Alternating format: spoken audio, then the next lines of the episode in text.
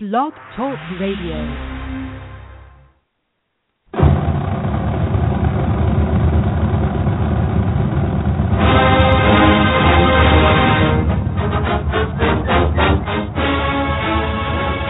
Color.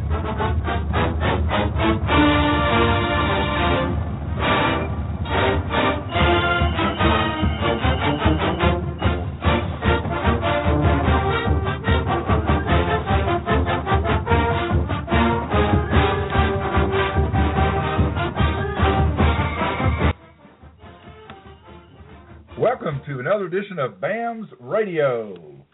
So glad to have you guys with us here tonight after our bang up signing day edition last week. We got a lot more to talk about this week. I'm your co-host Cary Clark, joined as always by Drew DeArmond of ESPN 97.7 The Zone in Huntsville, and by Thomas Watts down in Mobile. Thomas is with Touchdown Alabama magazine, and uh, there's a lot of places we could start, but I guess we'll put a, a not really a final bow, but uh, maybe an additional to and from sticker on the signing day package as I bring in Drew now because Drew, it appears that there may be at least one member of this football signing class.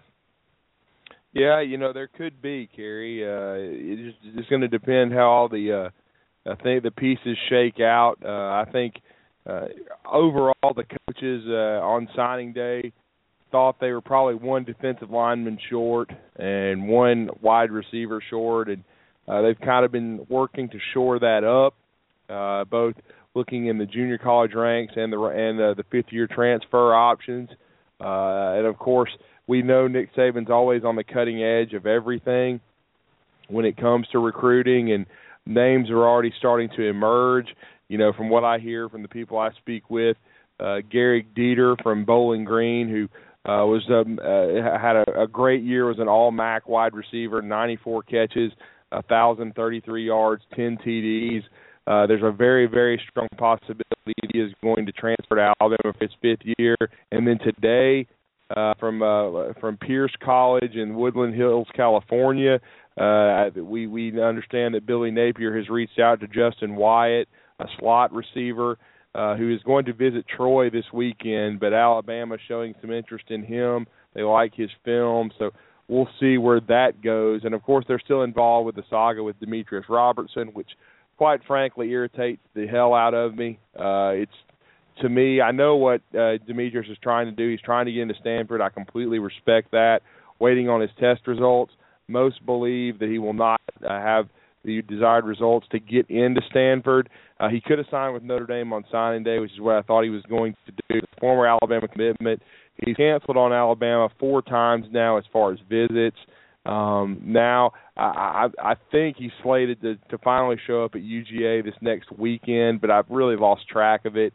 I I really don't think he's going to wind up at Alabama. I don't think he wants to go to Alabama, or he could have gone a long time ago. But again, he's an elite talent, a five-star receiver. But I know Alabama will, I'm sure, continue to recruit him and uh, communicate with him. But if if I had to, my gut tells me that uh, he's not going to end up at Alabama. Well, Drew, I got to say that the film on Gehrig Dieter is very impressive. Oh, without a doubt, he's a big, strong guy three to 210 pounds. Uh, he spent a short time his freshman year at SMU before, um, you know, uh, transferring to Bowling Green and has been very prolific in their offense. Uh, has a great career, uh, and again, I've heard people tell me he'd be Richard Mullaney on steroids. Uh, perhaps, I mean, perhaps he would be an even more talented Mullaney. But the one thing you have to understand, and and that's the thing that made Richard special. Why he, he as I told him uh, when he came to Huntsville for an autograph signing, he's going to be he's going to live in Tide lore for the rest of his career. And uh, the biggest thing is, is he going to fit in from a chemistry standpoint? Richard fit in seamlessly. Uh, he he had been the featured guy really at Oregon State or one of the top two. Uh, he'd been up for the Biletnikoff Award. He didn't get a chance to put up those kind of numbers at Alabama, but he did catch six TDs.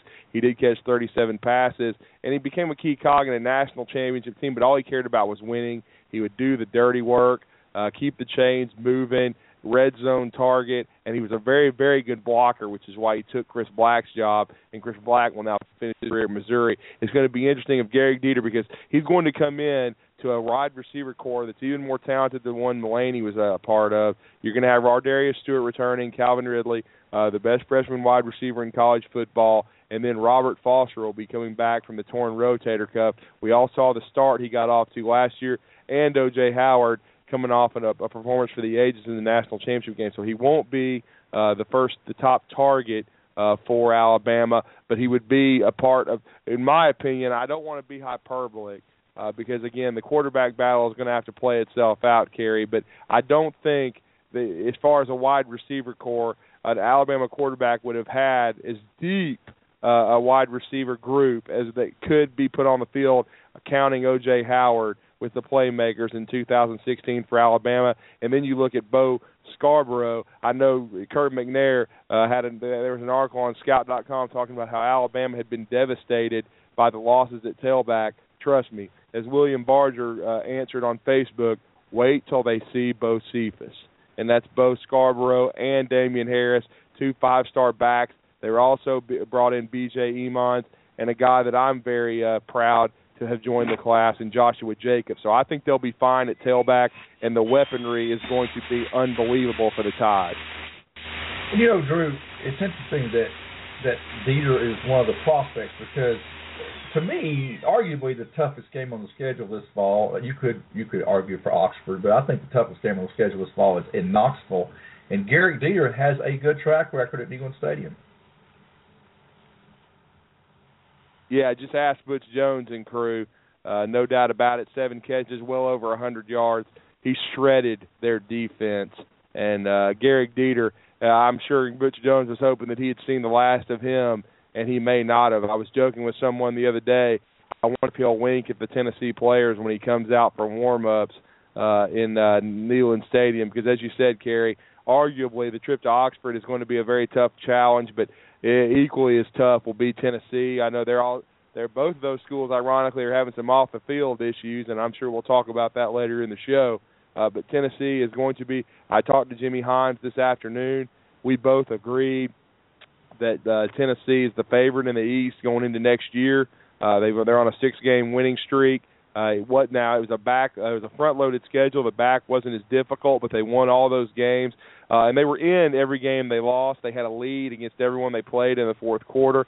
Uh, everyone knows what I think of Jalen Hurd. I think he could be one of the best backs in the country next year. Uh, Alvin Kamara is a very talented guy. Alabama fans should be very familiar with.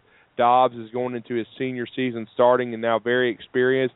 Uh, offensive line experience now for Tennessee. Uh, they do kind of lack some playmakers, proven ones at wide receiver. Preston Williams will be a sophomore. We'll see how he develops. Marquez North did go and turn pro, uh, but we'll see what you know. Tennessee brought in a junior college receiver. I believe it's going to go through spring practice. So it's going to be very interesting to see what Tennessee does, and I think they upgraded a defensive coordinator with Bob Shoop. Yeah, and they've got two of the better running backs in the conference. They're very experienced. They really are. I mean, I think it's as good as any duo in the SEC and maybe nationally. Alvin Kamara is a do-it-all guy, can run, block, catch, and and uh, do just and return kicks. Uh, he came back to school, which I think was the wise thing to do. And then Hurd is a load. Uh, he had a very effective game against Alabama last year. He's had two good games against Alabama, and I the, the Vols are going to be hungry to end that nine-game skid. Uh, so it's going to be a big challenge. They've got Derek Barnett, and now officially in the house today uh, after his dad finally signed the NLI uh, because he had some reservations about him going to Tennessee. But Jonathan Cott uh, be an Ole Miss Rebel. Uh, he will be a Tennessee Vol, and uh, it's huge. Uh, I know Butch Jones has a lot of expectations for Jonathan Kongbo, someone that Alabama could have had but decided to pass on. We'll see if they regret it later. Well, that's actually a great segue to my next question, Drew, because uh, one of the more respected posters on the Tider Insider website, uh, SP, uh, if he ever called this show, we would call him Scott from Batesville, but we won't give his last name. He uh, he dropped a strong hint today uh, that there could be another defensive lineman added to this class. Are you hearing anything about that? Well, I know they'd be interested in another edge rusher, no question about it. I have not heard any names as of yet. Um, but we will see. But I was told at the uh, you know after signing day that uh, the, the the three areas that Alabama could look for graduate transfers or late you know signees and, and continue to explore their options uh, was wide receiver, running back, and defensive line. And so I, I'm sure that they're uh, they're that they're uh, definitely uh, mining that. And of course, the name that has come up. Uh, there was a there was a young uh, man in Grayson, Georgia, who came up. His name. Uh, you can maybe help me with that, Cary. I don't have it in front of me, uh, but I know uh, that his there with Mickey Conn is his coach at Grayson, of course, that played at the University of Alabama. Uh, but from what I hear about that guy, his film is is impressive, uh, but he has grade issues. Yeah, I don't have the name in front of me either. Um, I want to share a story, and I'll share this exclusively with BAM's listeners. I've not posted this anywhere, but I was not told to not post it. So I'll share it because I know you've heard it too, Drew, and it would not affect this fall's Alabama team. And it's probably not going to affect us at all. But let me just say that the Simmons family is not happy with their signature with Mississippi State, and they are quite adamant about the fact that they wanted to go to Alabama all along and got kind of tricked there at the end, uh, including some involvement by the high school coach uh, at uh, at uh, Jeffrey Simmons' school. But there is a scenario, and I realize this is unlikely because nobody wants to sell a football season that's been playing their whole life. But there is a scenario that we'll have to see how it plays out where if he doesn't show in Starkville this fall or this summer, that he could actually surface in Tuscaloosa in January. Unlikely, yes, but I have to say it's out there. Yeah, you know, we'll see. I mean, I've I've heard the same story uh, about Jeffrey Simmons, and all I'll say about Jeffrey Simmons is, uh, as of 8 a.m. on uh, signing day, he was coming to Alabama, but some other external factors uh, got in the way of that. Uh, now he has signed with Mississippi State, uh, but uh, y'all have to be. You're going to have to show me as far as him showing up in Tuscaloosa now.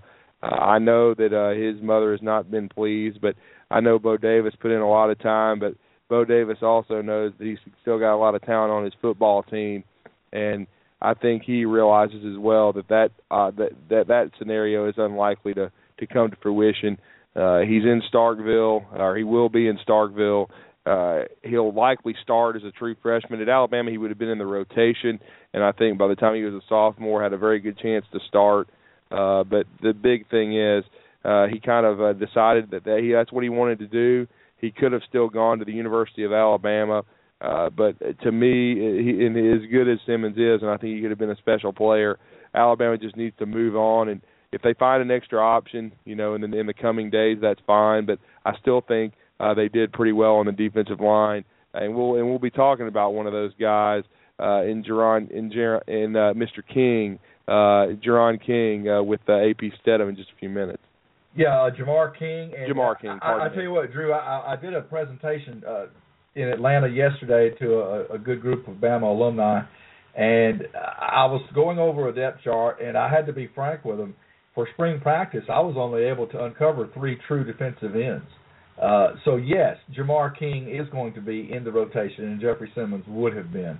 Uh, the, the spring practice, you know, when they do the A day, uh, one of the teams is probably going to have a nose guard like maybe a Josh Frazier or someone like an O.J. Smith having to play in just out of necessity for that scrimmage, because there's only three true defensive ends on the depth chart as we're speaking right now, and uh, and that's with Jonathan Allen coming back, Drew. And of course, I was also uh, including on my list Dalvin Tomlinson and Da'Shawn Hand. But after that, you come upon a bunch of nose guards. I think Alabama's got the deepest nose guard rotation in the SEC history. They probably have four that can play. Well, I think Fra- one of those is going to have to play some in. Frazier can play in. He's the guy that was recruited to play a bunch of different spots. He his issue is he just has to get his weight down and under control. He's had trouble you know, getting down around the the, the low 300s. But if he does that, he has the ability uh, to play the the zero, the three, and the five technique. I did put him over there because I felt he was the most athletic of the guys that would be considered at least in the spring. But you know, once Jamar King gets there, I think that'll be his slot. And actually, it won't shock me, Drew, if Quinnen Williams pushes earlier for playing time, uh, much like we saw from the young man from Shades Valley, Daron Payne, this past year.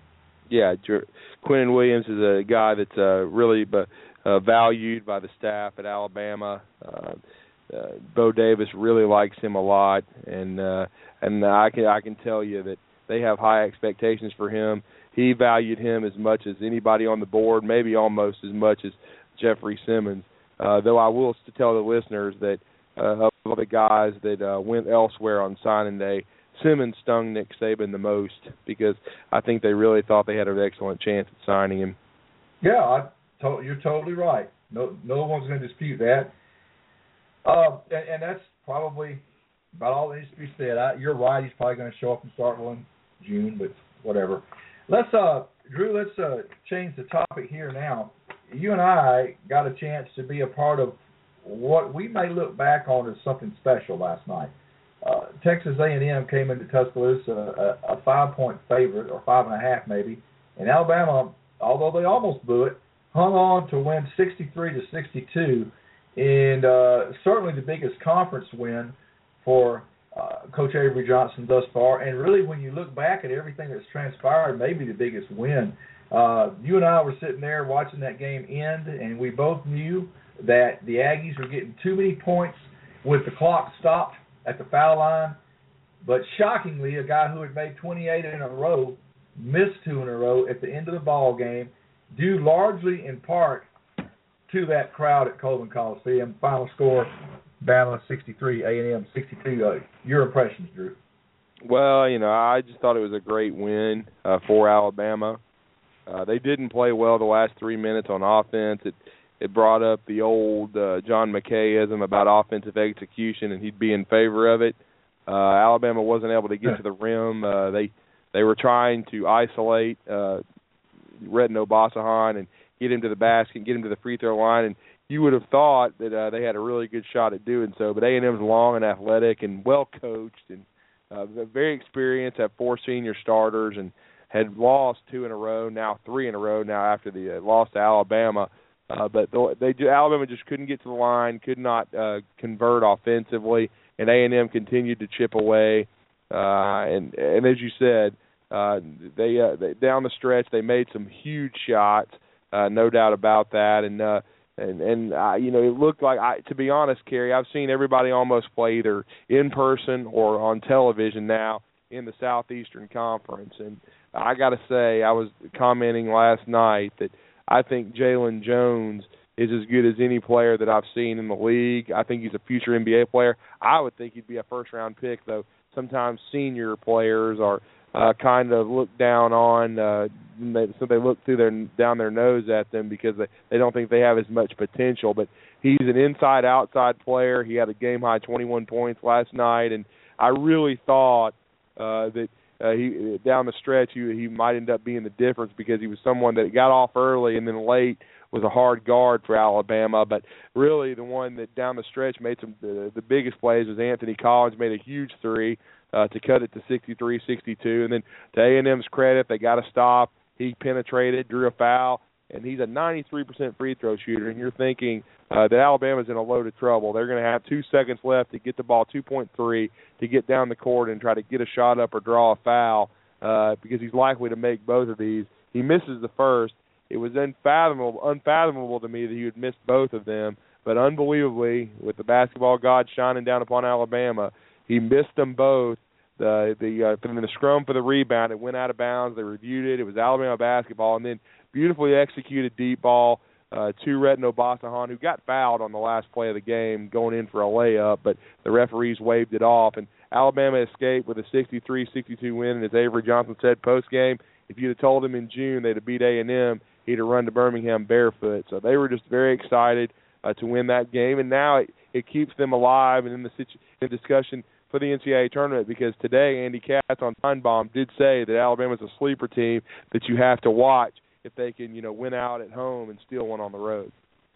Yeah, and I think they will win out at home.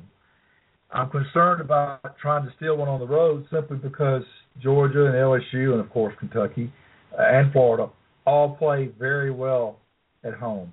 Uh, Alabama is now sitting at 14 and nine, five and six in the league, and an RPI as of this morning of number 50. Now, number 50 does not get you automatically into a 68 team field, but it gets you in the discussion. And they've got a chance, as you just stated, to make a statement down the stretch. But you're absolutely right, Drew. Uh, Kentucky is probably not realistic. Florida, I got my doubts. You never know. I think LSU's so much good at home. I think Georgia is the one they're probably going to have to steal to secure a bid. Well, you know, that's uh, that that more than likely that's I think what's going to have to happen. You know that, that they have a chance Saturday, Cary. They do. The O Dome. Uh, t- Ole Miss played them very tough the other night and played them down to the very end. This is not Billy Donovan's Gators, and I don't mean that as a slight to Michael White. Uh, this is not as talented a roster as they have had. Uh, they have been very good at home. I think they're six and zero in the SEC, and that's why they have a chance at, a, at a tournament bid. And right now they would be in. I would think uh, that Alabama has a chance in this game if Obasohan can play as well on the road as he has played in the past, and they get the efforts they've been beginning to get from Donta Hall, even Jimmy Taylor to a degree is kind of a two-headed monster at center. Um, and then Riley Norris. I think Riley Norris, the last three games, has been shooting the ball very well. Uh, he's been uh, counted on to get double digits in scoring, and I feel vindicated because there was a lot of people that took some shots at Riley Norris last year, and some even talked about like he wasn't an SEC caliber basketball player.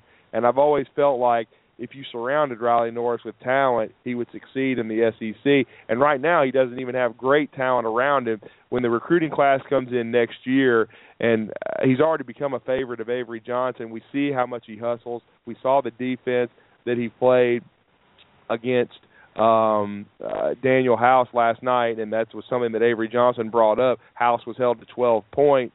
Then I I just really think I don't know about being an all SEC player, but he's going to be uh, a I guess a poor man's Jim Farmer. And I think he's a very good basketball player with a very high basketball IQ and he's only going to get better. That's a good analogy there. Uh, I'm looking at the box score right now, Drew. Riley Norris played 33 minutes. He was four for eight from the floor. He was three for six behind the arc. Didn't attempt a free throw. He got five rebounds, one on the offensive end. He only committed one foul. He had 11 points uh, and two steals. And you know he made a one-handed interception uh, on one of their passes uh, that Julio would have been proud of. It was a great catch. Yes, he did. And it was a vine on uh, Twitter, no question about that. Great play, um, uh, just a great hustle. Uh, he's done that all year, getting his hands on a lot of basketball. Really, I think he's been Alabama's best rebounder. Uh, Dazon Ingram was before going down with injury, uh, but Riley's had to step up in that regard. In some ways, he's still playing out of position. But what I'm really enjoying is the I think he's getting more uh, comp, uh, confident as a shooter, and that's only going to help Alabama as this uh, as they continue to go forward because these games are going to continue down the stretch are going to all be big and Alabama every W uh to me what this this team is uh what they're doing they're cementing postseason play and hope you know they're going to be in the conversation for one of the last bids in the NCAA tournament if they continue to win but at the very least you're setting yourself up for perhaps a number 1 seed in the NIT which would be three home games to try to get to New York and those of us that are paid by the game, like me, won't have a problem with that. That Uh. being said, that being said, I would trade a play-in game in Dayton for three NIT home games. I would, eat that money just so just to be able to say for the record that in his first year at Alabama, with uh, no offense, but what amounts to most, mostly a mid-major roster that Avery Johnson took his team to the tourney. Uh, Drew, they're getting coached like never before and the the plays he calls on Alabama's plays, they don't always execute them, but they always have a shot. And he knows when to call a timeout. Uh, he's cool, calm, and collective. He doesn't criticize kids. I, I'm just blown away, Drew, when I sit back and think about the fact that Alabama has Avery Johnson.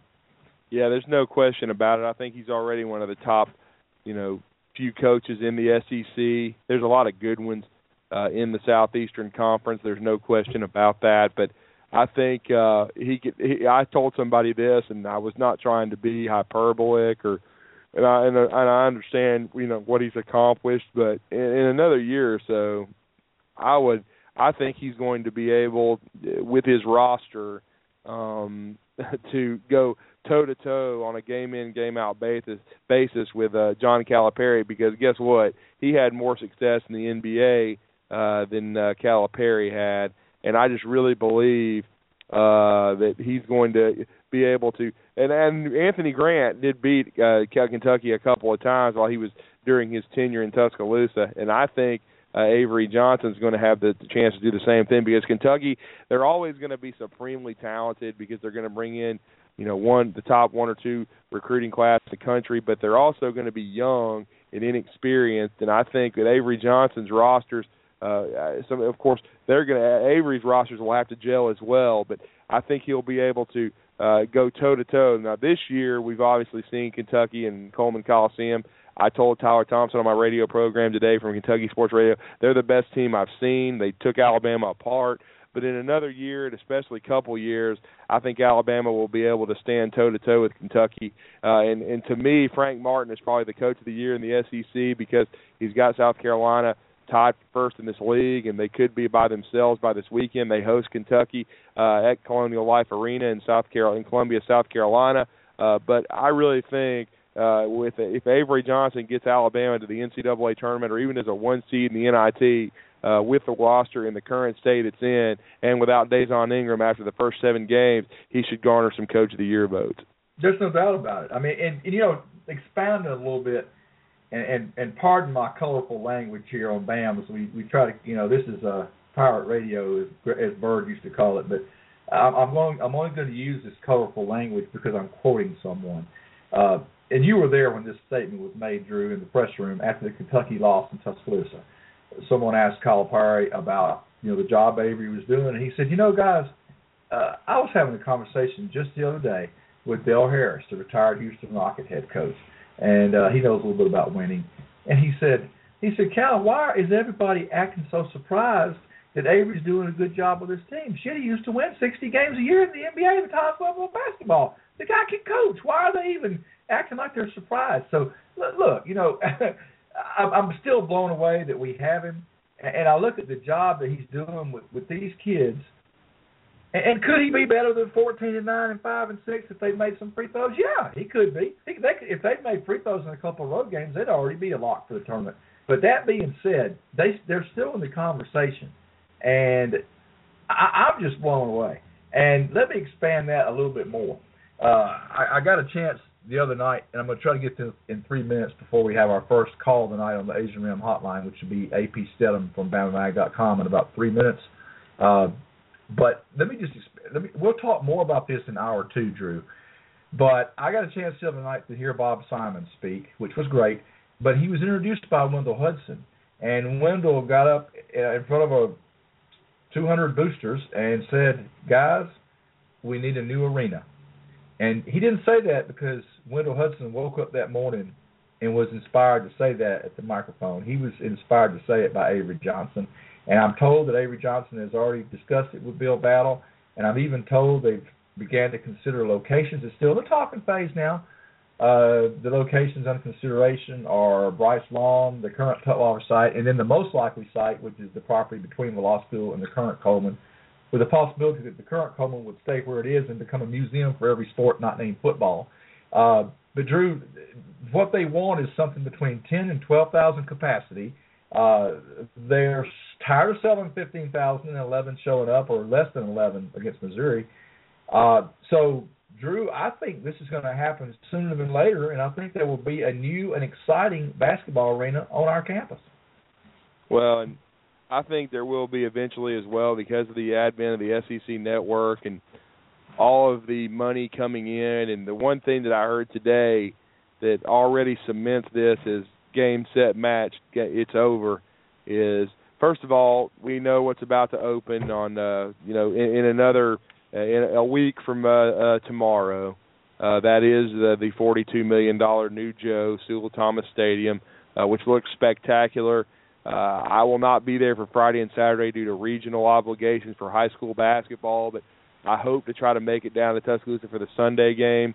I uh, was speaking with Chris Stewart about that last night, the voice of Crimson Tide baseball since the late '90s, and uh, he's very excited about it. And uh, and then uh, and the biggest thing is I have heard Avery Johnson has already discussed this with Nick Saban, and he agrees.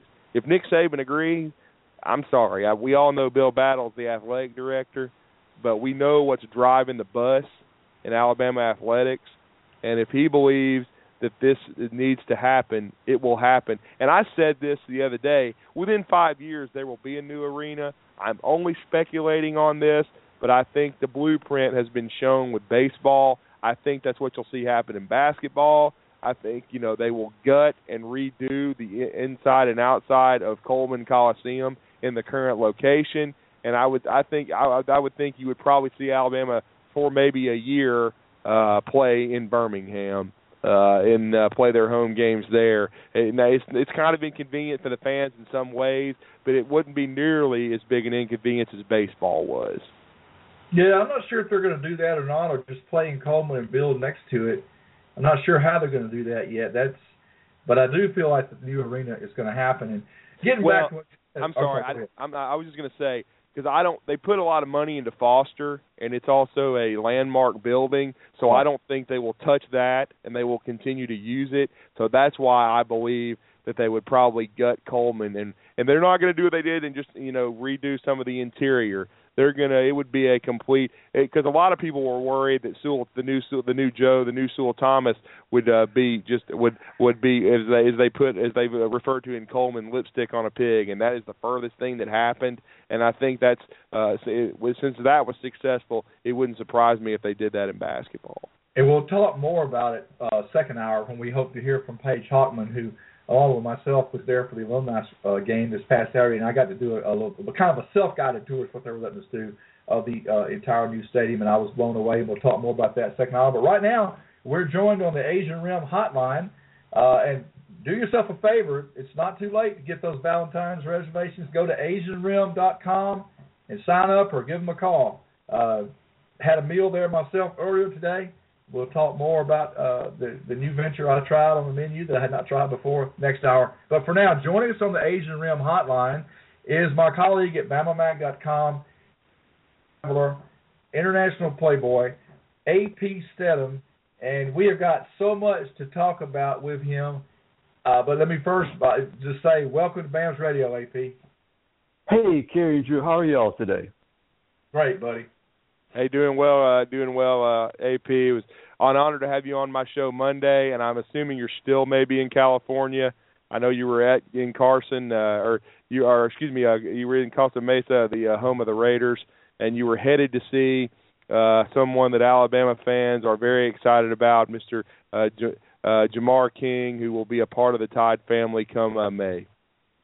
Yeah, he's one of the most interesting prospects I think they've had in a while you know, this he only played three years of football. Played one year in high yeah. school, and uh played three years of basketball. He's actually playing for the Mendocino College basketball team right now. Wow, that's amazing! I didn't even know. See, that's something that's great to to, to break here on BAMS Radio. No, I haven't heard anyone refer to that. Uh, that he's playing for their men's team. It shows how athletic he is. And I want the first question I'm going to ask you, AP, is uh, Bo Davis, uh, when he was speaking to the Red Elephant Club, said that at the at that time on signing day that uh, Mr. King was around 290 pounds. What is his current weight? Th- that's what he told me exactly. 290 pounds. He said he's about six four and a half, 290 pounds.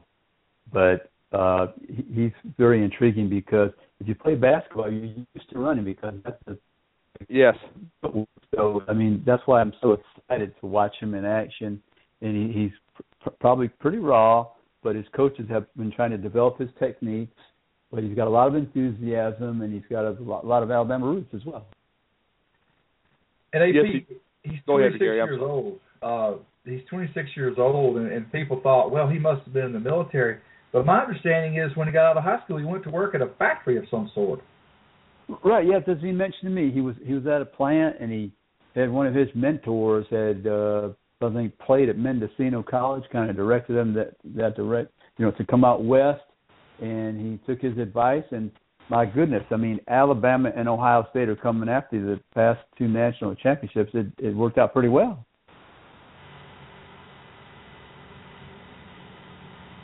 Yeah, it really did, AP. No doubt about it, and. I'm very excited about him as well because Nick Saban's track record with junior college players has uh, been very, very good. Uh, since he's come to the University of Alabama, and it was, of course, at LSU. And he always bring, as he always states, he always brings in. If you sign a guy, you're expecting him to contribute.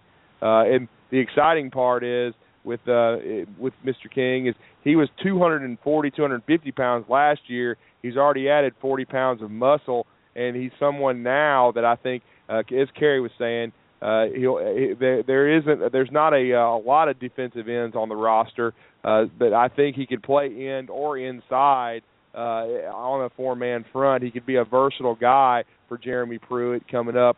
Uh, yeah, you wish he could go through the spring, but I still think uh, they're excited and think he, he's he's he's someone that can impact his first season. Yeah, his coaches told me they thought he's versatile enough to play inside or outside, and he, he's got uh, you know quite a bit of uh, skill, you know, in movement. And, you know, big guys that can move. That's what separates that league. And so I think Alabama's got somebody that's really going to be be impressive down the road. He's got three years to play too, and he's hungry. He's very appreciative of the the offer that was been made and extended by Alabama. So, you know, there's no childish behavior in Jamar King. When you were talking to him and interviewing him and all, did he seem kind of media friendly and give you good answers and stuff like that?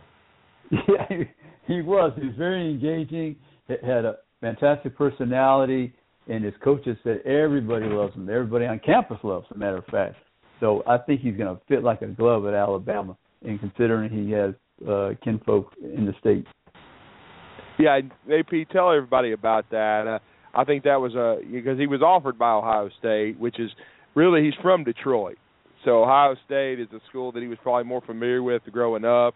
But uh, I think uh, one of the wild cards in getting him to Tuscaloosa was that he he does have family ties to the, the Yellowhammer State. Yeah, and his coaches were telling me that he's uh, somehow, some way related to Deontay Wilder. That's awesome. Yeah. I did not know that. that. That's another yeah. awesome thing right there. we are breaking stuff left and right tonight. Good job, AP. yeah, I mean, when he told me that, I I, I was kind of floored, but he he knows him, and so uh, and, it, and it's funny because I know Deontay. I think when he was a young boy, he he envisioned or had dreams of playing for Alabama. So maybe now he get live it through his cousin. You know, and we had a drop where Deontay was popping up Bam's radio, and Bird lost it, but that's another story. But uh, listen, I want to ask you, AP, because you got a chance to do something that uh, is every journalist's dream. You got a chance to cover the Super Bowl this past week, uh, and you got a chance to watch Evan Mathis get his first Super Bowl ring and you got a chance to see Cam Newton walk out of a press conference, not go after a fumble. Uh, tell us a little bit about the overall experience and then your actual game observations. Yeah, I'll tell you, uh, Cary, uh, right off, I didn't get a credential to the game, but I did have three days. Uh, the first media day was Monday. It was Monday evening, and that was televised, and and that was uh, nice to visit with Evan Mathis.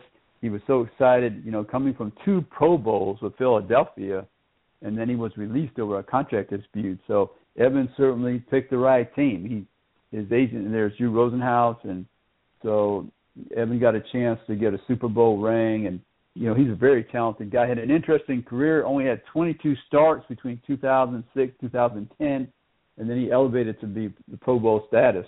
So I was excited for Evan, and then Roman Harper. He's a great spokesperson for the University of Alabama, as is Evan, and he's a veteran. He got to uh, participate in the second Super Bowl. He didn't win, but he was there, and he's had a career 10, 11 years, which is uh, very nice. You know, that's quite a longevity in that league to be over 10 years, especially as a defensive back. And then Kevin Norwood uh, is kind of ironic. He was at his second Super Bowl, second consecutive Super Bowl, but he wasn't activated. But still, he's part of a winning team. So those three guys, they couldn't say enough about their experience at the University of Alabama and how much they love being part of that program. Uh, and as far as like the national, uh, the NFL honors was Saturday night, uh, televised live on CBS. That was they had a red carpet about two and a half hours before the event, so I got a chance to visit with um, a number of Oakland Raiders, former Oakland Raiders, and ask them about Kenny Stabler being inducted into the Hall of Fame or have have a good chance. Was you know Jim Plunkett and Tim Brown, and uh, also got a chance to visit with Barry Sanders Sr. He he told me a little bit about his son, so that was interesting as well. Saw Joe Namath and interviewed Miss USA. I think that was the third one I've interviewed. You know, by accident. It's always kind of stumbling into things. Cary and Drew. That's what happens when you're when you show up. You got to show up in life, right? Have that's part of it. Show up and you don't know what's going to happen. But but the Super Bowl that that media day is it's wild, and you have to be focused because there's thousands of journalists there, and you have to know what you're going to do because you can get lost in all the hoopla and the bright lights and all the activity and all the craziness. But uh, I found it to be you know very good. I had I had a good visit with uh, Wade Phillips as well, and he told me that Coach Bryant was his hero. As soon as I told him who I was, he, the first words out of his mouth were "Roll Tide," and he said my my hero was Coach Bryant, and and he, I said, "You have a, a nice story you can tell us about Coach Bryant?" He goes, "Yeah." When I was a little boy, I went to the Gator Bowl and I, I wore this hat. So every time I would see him, he said, "I remember you going to the Gator Bowl wearing that little hat." yeah, and of course, I believe uh, his dad, and um, of course Bum Phillips and Coach Bryant knew each other pretty well. And Wade, uh, I, the one thing I hadn't realized, he's been in the NFL so long, uh, pretty much his entire professional career uh, and uh, this past Sunday, he's 69 years old now, was his first Super Bowl ring. Oh yeah, I was so thr- you know I was thrilled for anybody, uh, you know Evan of course, but I was really thrilled for Wade Phillips because he was a big factor in the game as a defensive coordinator. You're trying to stop the league MVP, and and we had a little discussion. I asked him. I said, "Did you happen to contact any of the SEC coaches that competed against Cam?" He said, "No, we just strictly uh, viewed the NFL tapes, but I was so um, you know uh, you know thrilled to have him win that Super Bowl ring because he's been in that profession so long, had ups downs, but man, that's a big high for him, and I know he was proud of the, you know his accomplishments and wish his dad could have been there, but I'm sure he's watching. Oh, I'm sure he is, AP. And I before Cary asked the next question, I was going to tell you uh, anytime your defense, and it's been brought up many times since the game ended, but whenever you hearken the 85 Bears, who I still think is probably uh, the greatest NFL defense of all time, and and I know this is off topic with a Bama related show, but anybody that wants to see the thir- they need to see the 30 for 30 on the 85 Bears. It was great stuff. I stayed up late the other night to to view that. But whenever you're mentioned with those guys, uh, that just shows how good uh, your uh, your foot your, a job you did and your and your defense was. And I got to say, one of the coolest things right after the Super Bowl is Von Miller putting up an Instagram tribute to Derrick Thomas because uh, he looked like uh, the old number 58 in the NFL, no doubt about it. He was dominant. Oh my goodness, yeah! I was on a show the week before, and at the tail end of the interview, they asked me about the Super Bowl. I just my analysis, and I wish I was in Las Vegas when I said this, I I, I was uh, impressed with the defensive ends at Denver, Von Miller and uh, Demarcus Ware from Auburn High School in Troy. I said I think to have the athleticism to corral Cam Newton, you know, let's show some lane integrity by the guys coming up the middle, and they'll hold them down. Now, I never thought they'd hold them to ten points. I mean, nobody could envision that type of defensive effort, but and I thought Peyton Manning would make enough plays to win the game but he almost gave it away. So, but so Peyton Manning goes out on top, I believe, and uh, of course Wade Phillips and Evan Mathis. He he, he can feel good about his situation as well. Those are all great storylines, but let's backtrack on something you touched on a minute ago, AP, because you played a, a, a pretty good role in the uh, Snake finally making the Hall of Fame situation. Stabler, former Alabama and Oakland great quarterback, and he's now going to be enshrined and you had a little bit of a, a role in that, and I'm sure the Stabler family much appreciated it.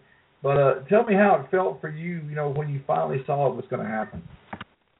You know, Kenny did the ball playing. I I, I kind of kept it alive a little bit, but it's kind of a lifelong thing ever since I watched him when I was a boy, and to see him enter the Pro Football Hall of Fame, uh, it it was I, I don't know, it was it was really surreal. It really was because I can remember Kenny playing at Alabama and hearing about him when he was at Foley High School through my uncles and things, and and then I had the opportunity to interview his grandsons, and in, at the press conference, I we had kind of a light moment. I said, "This question's for the grand snakes," you know, because that's what they call them. So everybody kind of chuckled, but, but they were two cool c- customers themselves. I mean, Kenny, if he was there, man, he would have been so proud of his grandsons.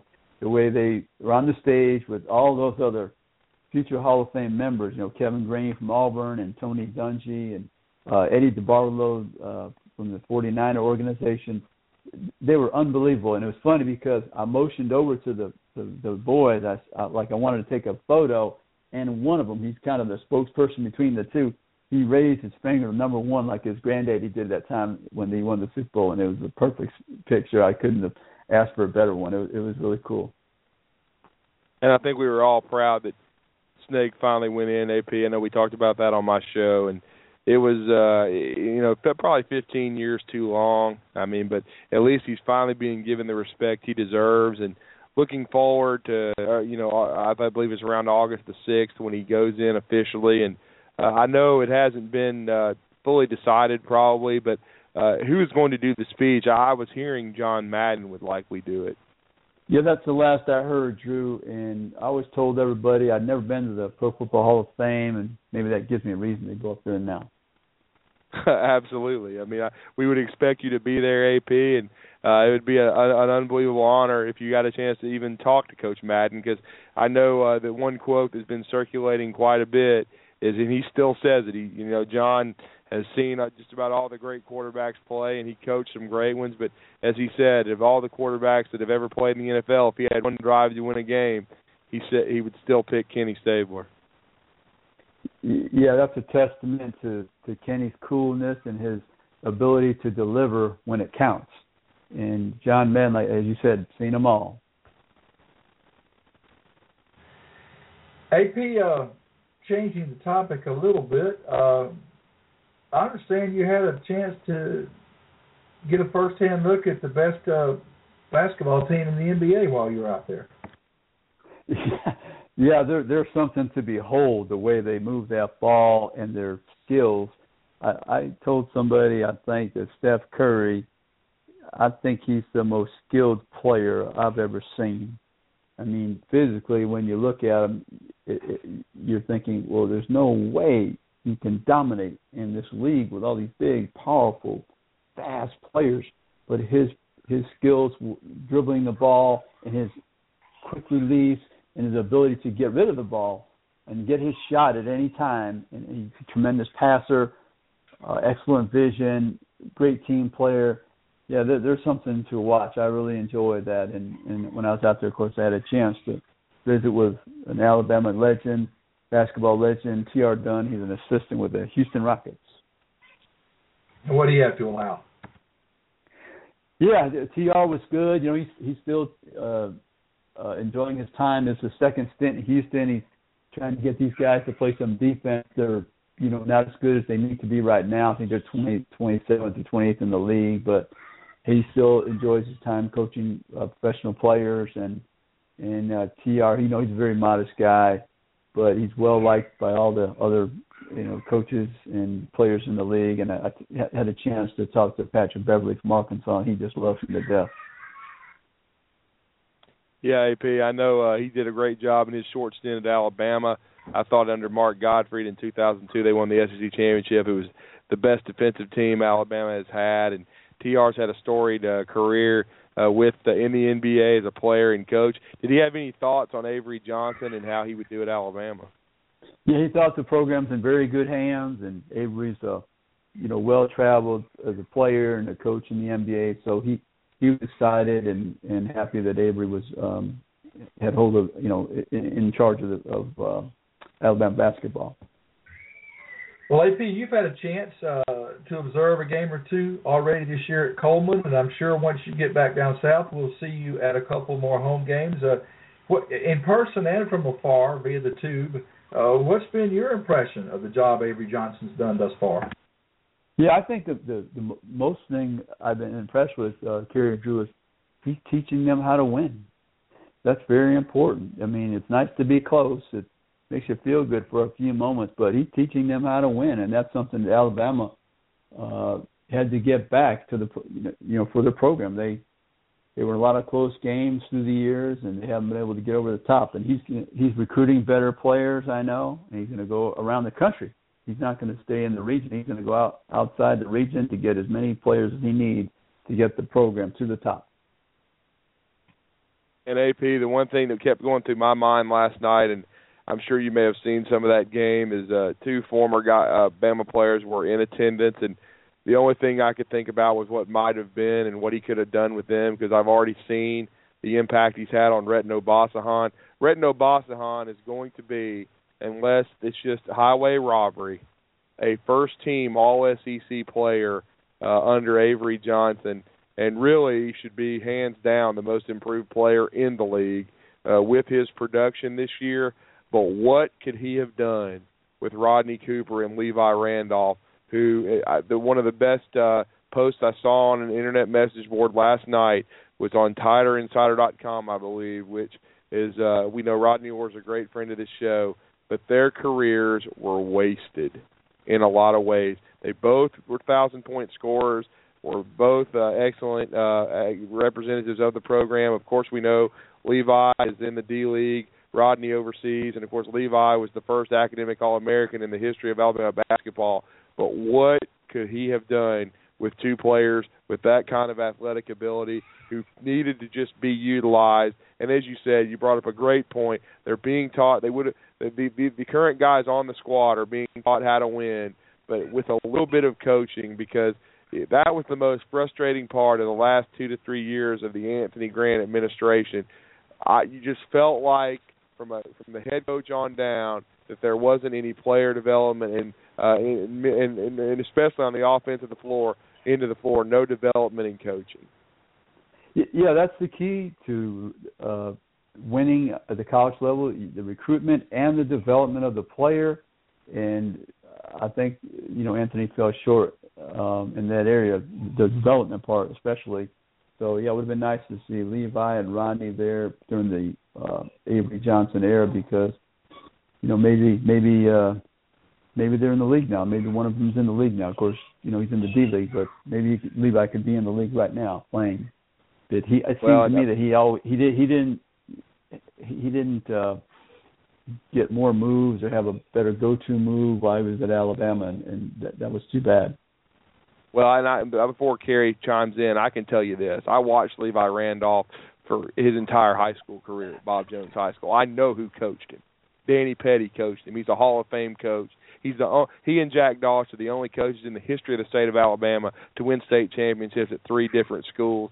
He had that kid well schooled when he came into to uh, Tuscaloosa. He did not develop from that point forward. I will make a bold statement: if Anthony Grant had been fired and uh, and, the, and the and the stars had aligned to bring Avery Johnson in a year earlier when he was still doing television, I, Levi Randolph would have been drafted in the NBA, whether it be in the second round or whatnot. But he would have been drafted, and he would be on a roster right now and not in the D League. I can tell you that right now, and I can tell you this: Retin Obasohan is going to get drafted. I don't think it'll be in the first round, so to speak.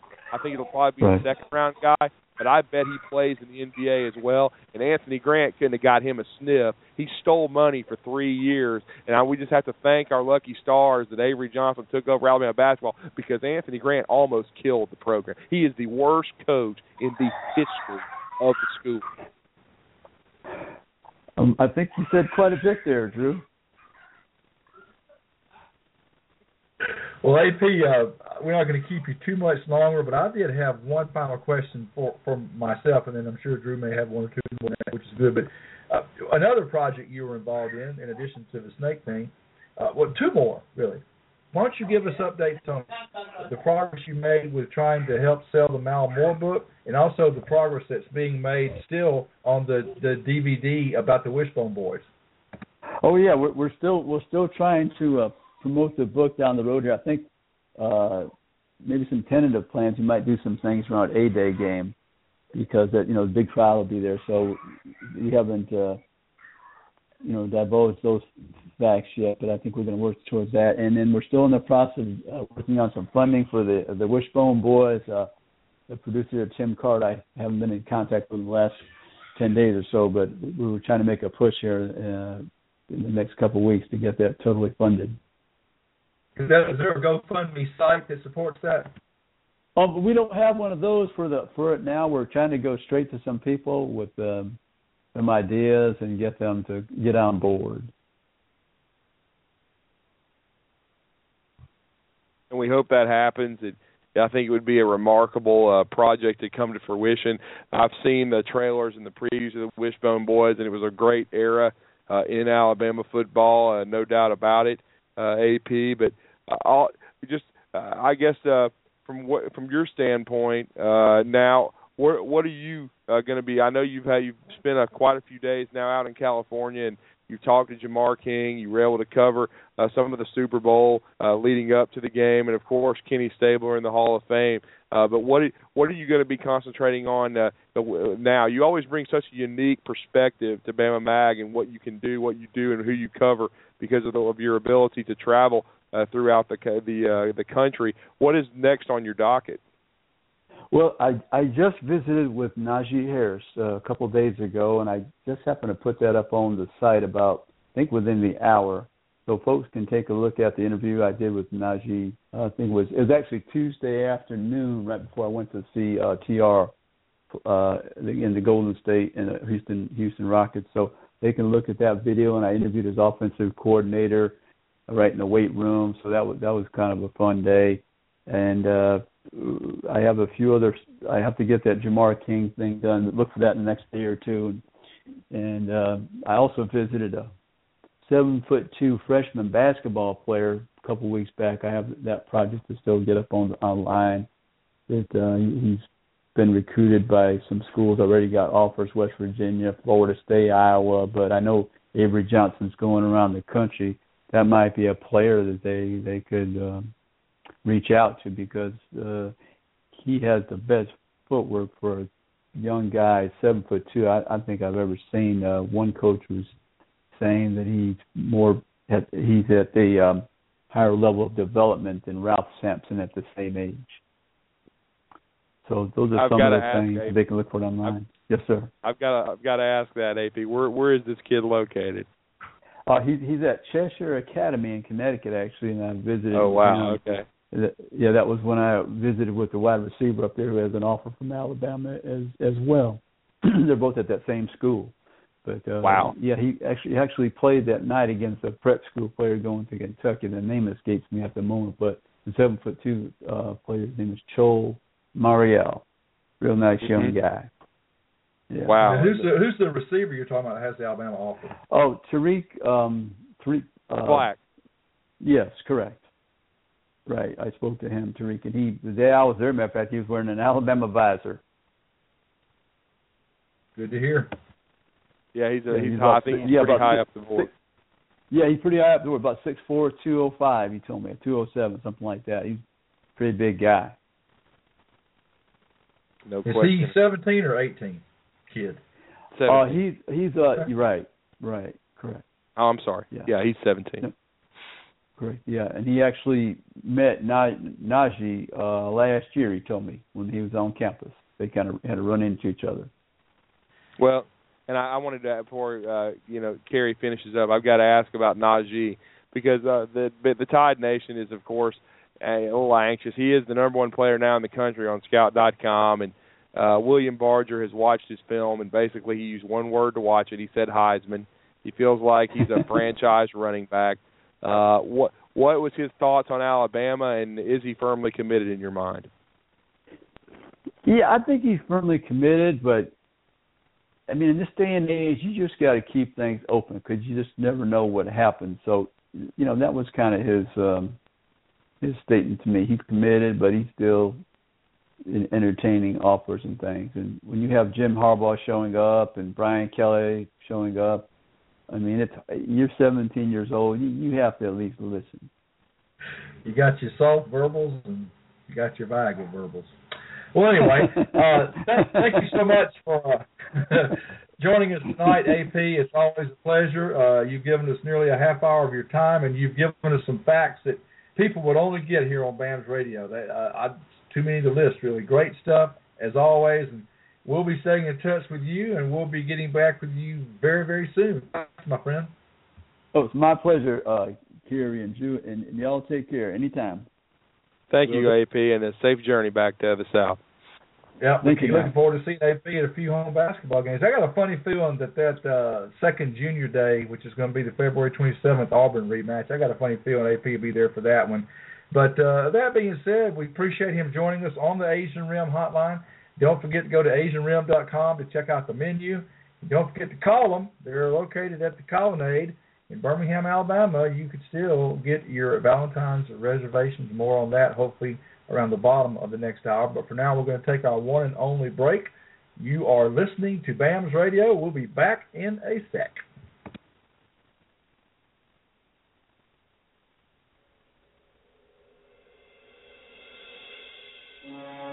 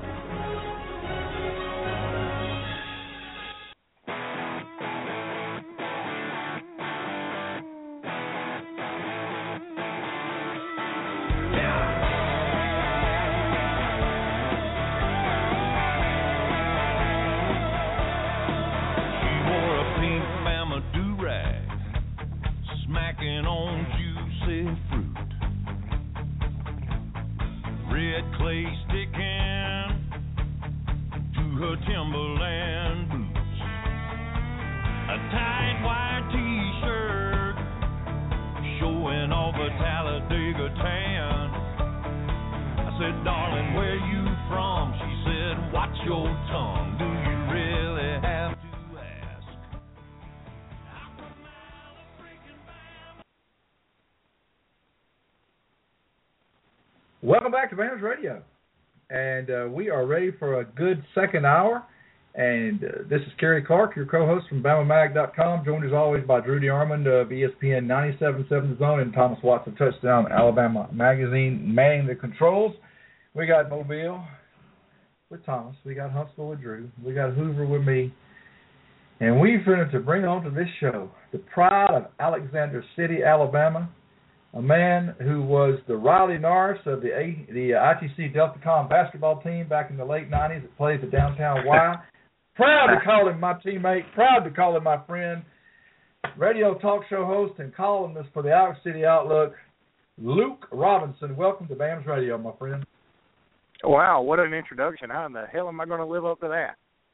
I don't know. um, it's good to be back, guys. I appreciate your inviting me. Uh, absolutely, Luke. Uh, we wanted to invite you because we know, of course, how how closely you follow Alabama athletics. Of course, you have uh, Talking Tuscaloosa, the the podcast, uh, the daily podcast with a good another good friend of this show, uh, Jimmy Stein, and you both uh, have the pulse of Alabama athletics and follow all the programs very closely, but especially uh, football and uh, men's basketball. And men's basketball um, is starting to the season is starting to develop into some into one that I think was going to be memorable for a lot of reasons because this team. Uh, you can see Avery Johnson getting every ounce of uh, ability out of it, uh, but that win last night, uh, Alabama controlling it for much of the second half, but then it looked like uh, the more experienced A and M team under Billy Kennedy, who much like Frank Martin has uh can well first of all we will say this. Billy took over a good program from Mark Turgeon uh but uh we know it's still that uh he has had some bumps in the road but it looks like uh, much like he did at Murray State he's built a very solid program there. And Frank Martin of course has turned around South Carolina. But it looked like uh, that Alabama might lose the game late uh, because of the experience factor of A and M, and and then with Alabama's roster being limited to well, the way it is, but they had a little bit of uh, Coleman Coliseum magic. A 93% free throw shooter in Collins misses two, and they escape with a win, and now have put themselves in position uh, with their seven games remaining. If they can hold serve at home and you know win a game on the road to, to get to nine and nine, if you win a game or two in Nashville, it's going to make some people uh, very nervous that are on the bubble because Alabama has had a lot of quality wins. I think it is. I mean, they've Alabama's got four top 25 wins. They've got a 39 RPI. They've got a lot of positives on their side. There's no doubt about it. And first of all, I want to apologize for my background noise. I'm outside downtown Birmingham. Uh, there was a surprise party for a friend of my wife's, and and I had to come to it. And I said, but I said I'll go to it, but I am doing this interview. So um, I, I said I've got to run outside for a minute. Um, but going back to the basketball team for a second, I want to give a lot of credit to Chris Stewart, the play-by-play voice of the Crimson Tide, obviously for the basketball side. And I had to listen to the game uh, coming back from Birmingham last night, and he willed. I'm telling you, he willed those two misses. It was unbelievable to to listen to the game, and I knew that that guy, the 93% free throw shooter, was going to miss those two. I swear, it just Chris willed it, and so I got to give him a lot of props for that. I mean, call it Col- Coleman Coliseum magic, call it whatever you want to. Overall, here's the thing: I think most Alabama fans, after that win, okay, a lot of people had already bought in, obviously, and and and were down with the program, or maybe never even left the program. But I wouldn't say that was a lot of people. But that win last night had to wake up the entire fan base from a post-traumatic Anthony Grant coma that that we had all been put into. I mean, we were used to boredom. We were used to losing late, but not even dramatically late. Like we lose late because we foul somebody with eight seconds to go, and then we turn it over. It's not even drama. It's it's just bad basketball. It's not fun. And uh, Avery Johnson has come in and made everything fun. I mean, everything's different. The the concessions taste better. The the program reads better everything's just more fun with Avery Johnson there. He's just cool. He gets it. I had a friend of mine sit next to a friend of Retin Obasohan at the game. And he was telling me, or excuse me, my friend was telling me that the friend was saying the, the players think more highly of him than y'all can possibly imagine. He said, "Yeah, if you read the the uh the press, if you read the articles, if you read the columns in AL.com, I mean, you'll think the players are really coming together and they buy in, yada yada yada. But that's all player speak and coach speak stuff. Players actually 100% buy into this thing, and we just don't have the horses yet to do what we want to be able to do. I mean, it's not. Uh, that's not a shot at the players. We've got some good players, but our best player and I firmly believe this, is Dazon Ingram, and he can't play right now. So Retin Obasohan is playing lights out. He's, he's looking great. He's being a leader. but it's taken him a long time to get to this point.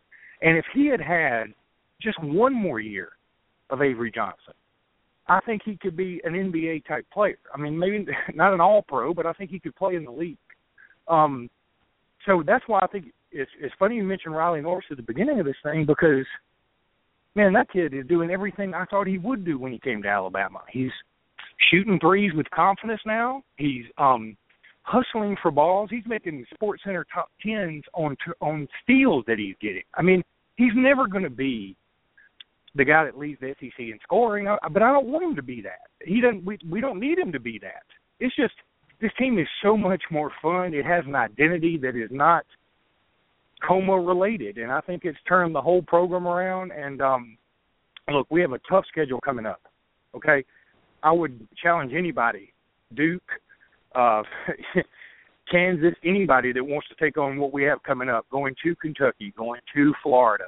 We got to go to Georgia, who's uh, not a terrible team. Yeah, we do get to host Auburn, and the train has derailed over there on the plains, and Arkansas isn't very good either. But for the most part, we've got a pretty daunting schedule coming up. I just want us to win one of the road games and win all the home games. If we do that, and then if we win two in Nashville, we're going to have as good argument as anybody that's on the bubble. Luke, how surprised? I know that everybody was thrilled when Alabama hired Avery Johnson, and they got an NBA Coach of the Year and a guy that finished second in the finals one time. And but how, how surprised are, are you with, with what he's done with what amounts to mostly a mid-major type roster, particularly with Ingram? Hurt? How surprised are you with what he's done? Is just with the fact that Alabama's in the discussion for the big dance. I'm really surprised. I mean, I think I actually came on this program. Any program that I've been on, any column that I'm a part of, any podcast that I help with, I said at the beginning of the year, people go ahead and put out of your mind that we're going to be in the NCAA tournament. I, you know, just put that out of your mind, and then you will enjoy the season much more.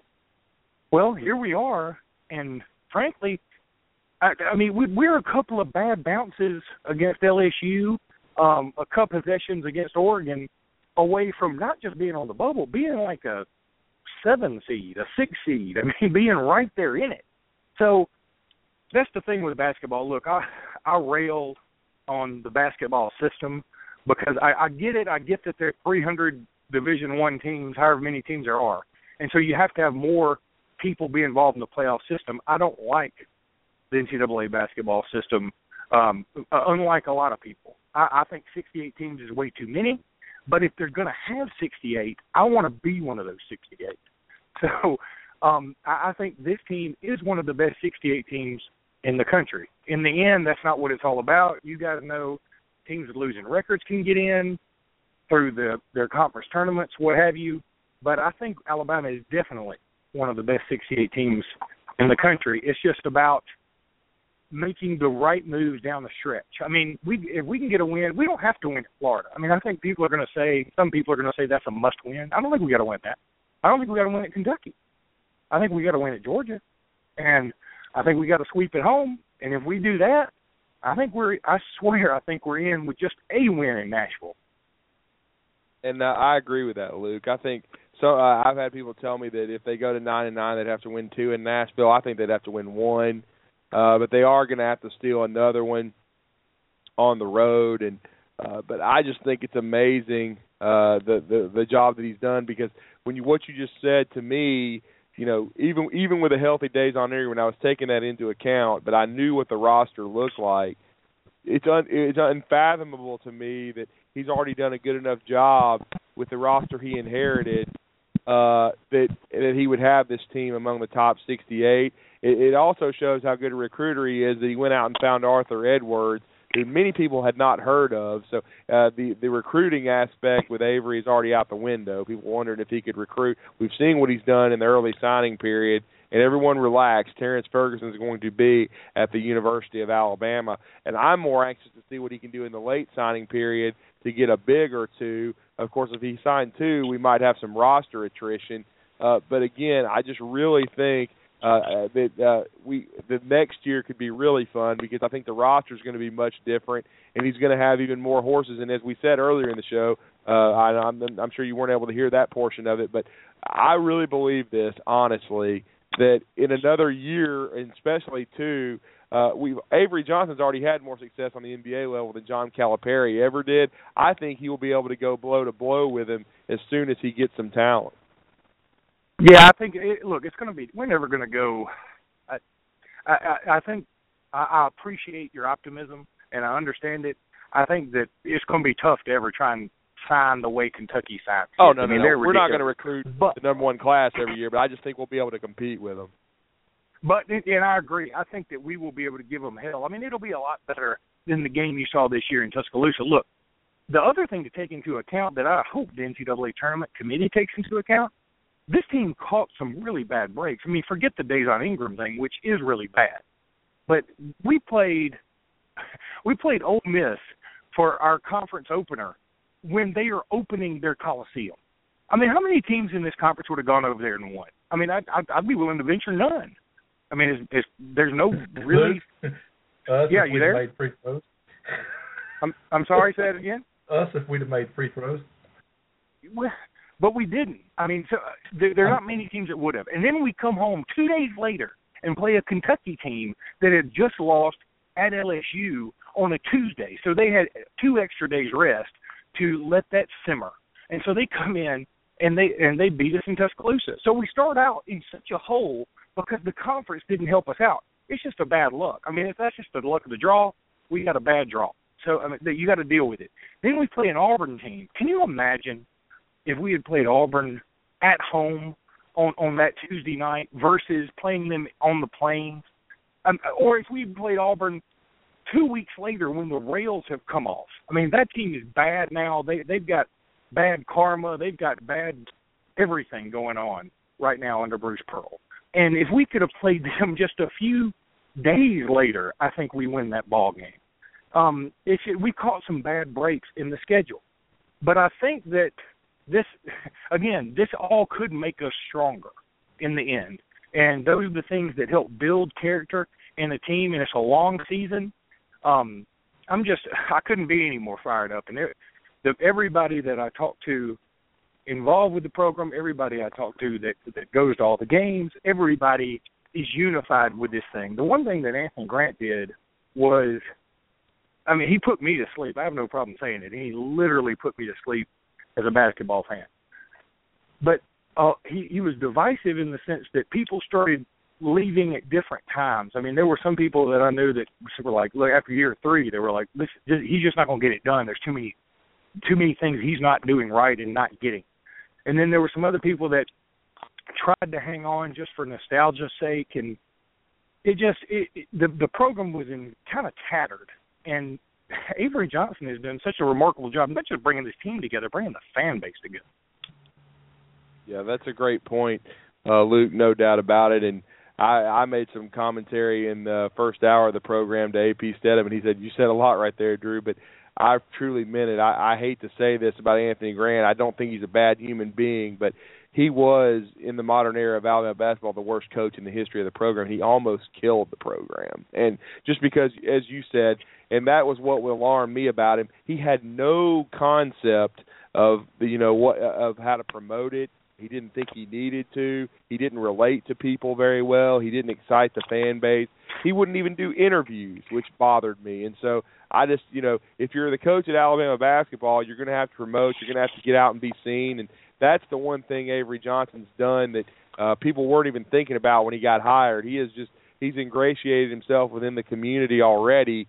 Uh, and uh, of course, Nick Saban's always going to uh, stir the drink in Tuscaloosa, but everyone uh, loves Avery Johnson as well, and I think everyone's just anxious to see what he can do uh, as uh, he as he stays in Tuscaloosa. And I'll tell you this: Alabama, I think he's probably the second highest paid coach in the SEC in basketball. He's going to get a raise uh, sooner rather than later, and we already talked about this too, and I know you're going to agree with it. Uh, but I think within uh, five years, you're going to see a new arena in basketball at Alabama. Lord, I hope so. I mean, because I'm going to tell you, I've I've seen some of the other arenas, and and we're pulling up the rear in a lot of ways. But uh, I'm, I'm hoping that's the case. But you're absolutely right. I think Anthony Grant honestly has some kind of social anxiety more more than anything. I mean, he wasn't. It wasn't that he was unfriendly to the media. He avoided the media. He just didn't want to even be around. And football in this state sells itself. If football is terrible under Mike DuBose or Mike Shula, people are still going to talk about it in a negative way, but they're going to talk about it. And in basketball, right. if you're not doing well, people are going to just say, you know what, I'll just talk about spring football and uh, and recruiting. And basketball, you got to go out there and hustle. You got to go out there and make it happen. You got to put on some not not hokey promotions, but but real promotions, fun things that people want to get behind. I mean, Anthony Grant had you might as well his promotion should have been come early and I'll give you a pillow because I'm putting you to sleep. Talking about that hustle, uh, Alabama has an assistant in attendance tonight watching 2017 Auburn high power forward Garrison Brooks, who's not giving Auburn a lot of love. Uh, Kareem Canty has announced on Twitter tonight that regardless of when or if he's reinstated, he is not going to be at Auburn next year. He's going pro. Uh, you, you talked about the train wreck, and probably don't need to beat that into the dirt anymore because uh, I think we can do that in person when they show up on the 27th of February. So let me share something with you, Luke, that I found interesting. Uh, I, I first heard it uh, this past Monday night. Uh, used to come to our tip-off meetings at Bright Star. We're still doing that. And Monday night we had Bob Simon and uh, you know Wendell got up first and you know talked about the need for a new arena, which means that uh, behind the scenes Avery's already asking for that, and I don't blame him. But I want to share with you, Luke, an interesting stat uh, that you'll appreciate as a, as a as a former player and after the Southern Miss game, which could have gone very badly for Alabama, uh, had their best shooter not missed a, a wide open three toward the end. After the Southern Miss game, Luke, Alabama was ranked 346 out of 356 D1 teams in offensive rebounding. And Bob Simon, who's the associate head coach, went to Avery Johnson uh, and said to him the next morning in his office, Coach, we've got to do something about this. So they started developing drills to teach the kids to fight for the ball in the offensive glass, and they implemented those drills. And I want you to know that the team that was 346 in America in offensive rebounding is now right around the 200 mark. Now, is 200 wow. great? No, it's not.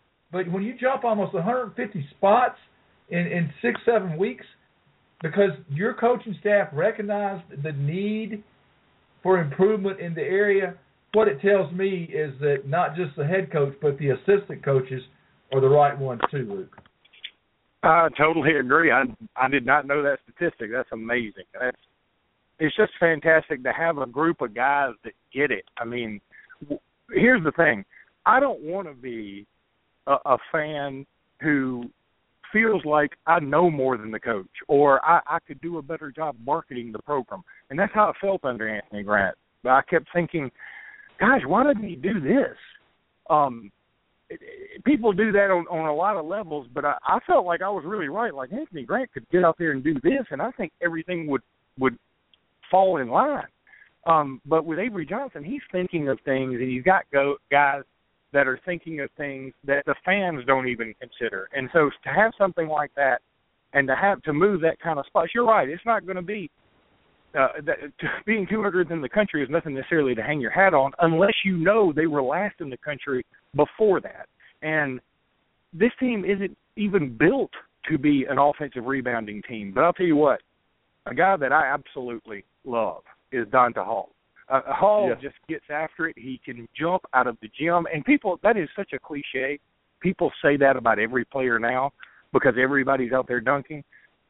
But before the Alabama Mississippi All Star game, a couple of friends of mine, I usually call that game, but I had a prior commitment, and my buddies who were both Auburn fans, they ended up calling that game, and they said, "You know, look, Donta Hall, they they had kind of thought coming in based on the bio that he was kind of uh Jimmy Taylor esque, and I think he is a little bit of a Jimmy Taylor in in a way. But they said in pregame warm up said there were couple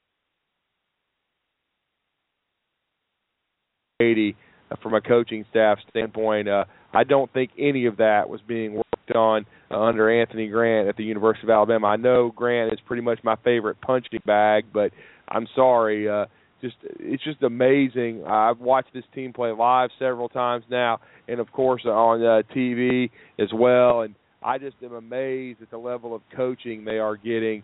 And of course, uh, no offense to our guy Bryant Northington, uh, but on Twitter, but uh, the lack of coaching that they got uh, under uh, Anthony Grant. Well, let me share with you a stat from last night, Drew. And you've seen the box score. I know you go over it like I do. Offensive rebounds. Alabama was ahead 14 to 8. Overall, it was 36-29. Bama's now 8 and 1 in games where they out rebound the opposition. But get back to that 14 to 8 on the offensive glass. That produced nine second chance points for Alabama. A&M had eight second chance points. Alabama won the game by one point. Is it huge? You bet it's huge. Oh yeah, absolutely. I mean, it was huge. Um, you know what uh, the the uh, the the backboards. Uh, this Alabama team has struggled a lot during the year on the glass. Uh, just uh, it, there's no question about it that that uh, that, that the rebounding was the biggest I think uh, key to winning last night. Uh, because Jalen Jones is a man among boys, but Alabama was able to affect some of his shots. And I just really what what's uh, I continue to love is and Luke was talking about it before we lost him there, is the confidence you can tell in the body language and, and just in a month's time how much Donta Hall's already improved. And uh, I think he's just a better version of Jimmy Taylor, and that's no disrespect to Jimmy, who's also improving. But I think Donta Hall, and I remember talking to, uh, we had his uh, high school coach on our on the on BAM's radio. I truly and I and I and we had and I know I had him on my show on Talking Ball, I believe as well. But uh, we and but I truly believe Richard Dorsey. He he told me back at the Alabama Mississippi All Star game he thought he would end up in the NBA, and I'm seeing that. I think he has a chance to be an NBA player. Yeah, I think I was sitting in you talking about. Uh, yeah, and I played to talk. Yeah. Right. What what I want to touch on with Donta is uh, he got ten rebounds last night, blocked a shot, and had two steals. Didn't score but six points, but he's not it's not necessary that much for him to score. But when you have a guy that gets 10 rebounds, and, and let me be clear, 10 rebounds is good if you play 40 minutes. Donta Hall did it in 21. Yeah, absolutely. That that was the shocking thing when you look at the stat line. Uh, he uh, he did it in uh, 21 minutes, and I thought he had more than one block carry. They credited him with one block. I thought he had three or four in the steals, but I just thought he was the best defensive big man in the game. Well, they credited Jimmy and Retin also with a block and a total of three. Uh, so I I was wondering because I haven't seen the replay. I was wondering, Drew, in your opinion, did did Donta really foul uh, Anthony Collins at the end? Was it because a lot of people thought that was clean? Well, it looked like he got him with the body a little bit. I mean, uh, sometimes the referees will swallow their whistles in that situation. Uh, but uh, you know, I, I think in some ways with, with the the quality, quote unquote, of officiating we've seen this year, uh, that uh, in, it, it could have probably been a no call. But I thought Collins did a good job driving the ball, and and I will say I didn't see too much of uh, of disbelief on uh, on the Donta Hall's part. It was more disappointment uh, that I think he knew he got him with the body a little bit.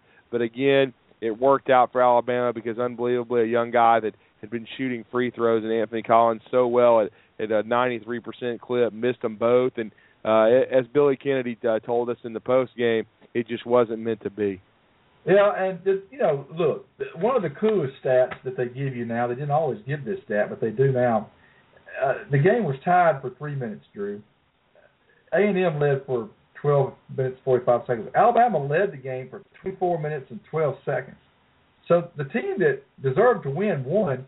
What what you didn't want to see was it was it come down to the last second the way it did, and we've got Luke back, and uh, Luke talked about Chris Stewart willing Alabama to victory, and, and Luke, you were making a point when we lost you.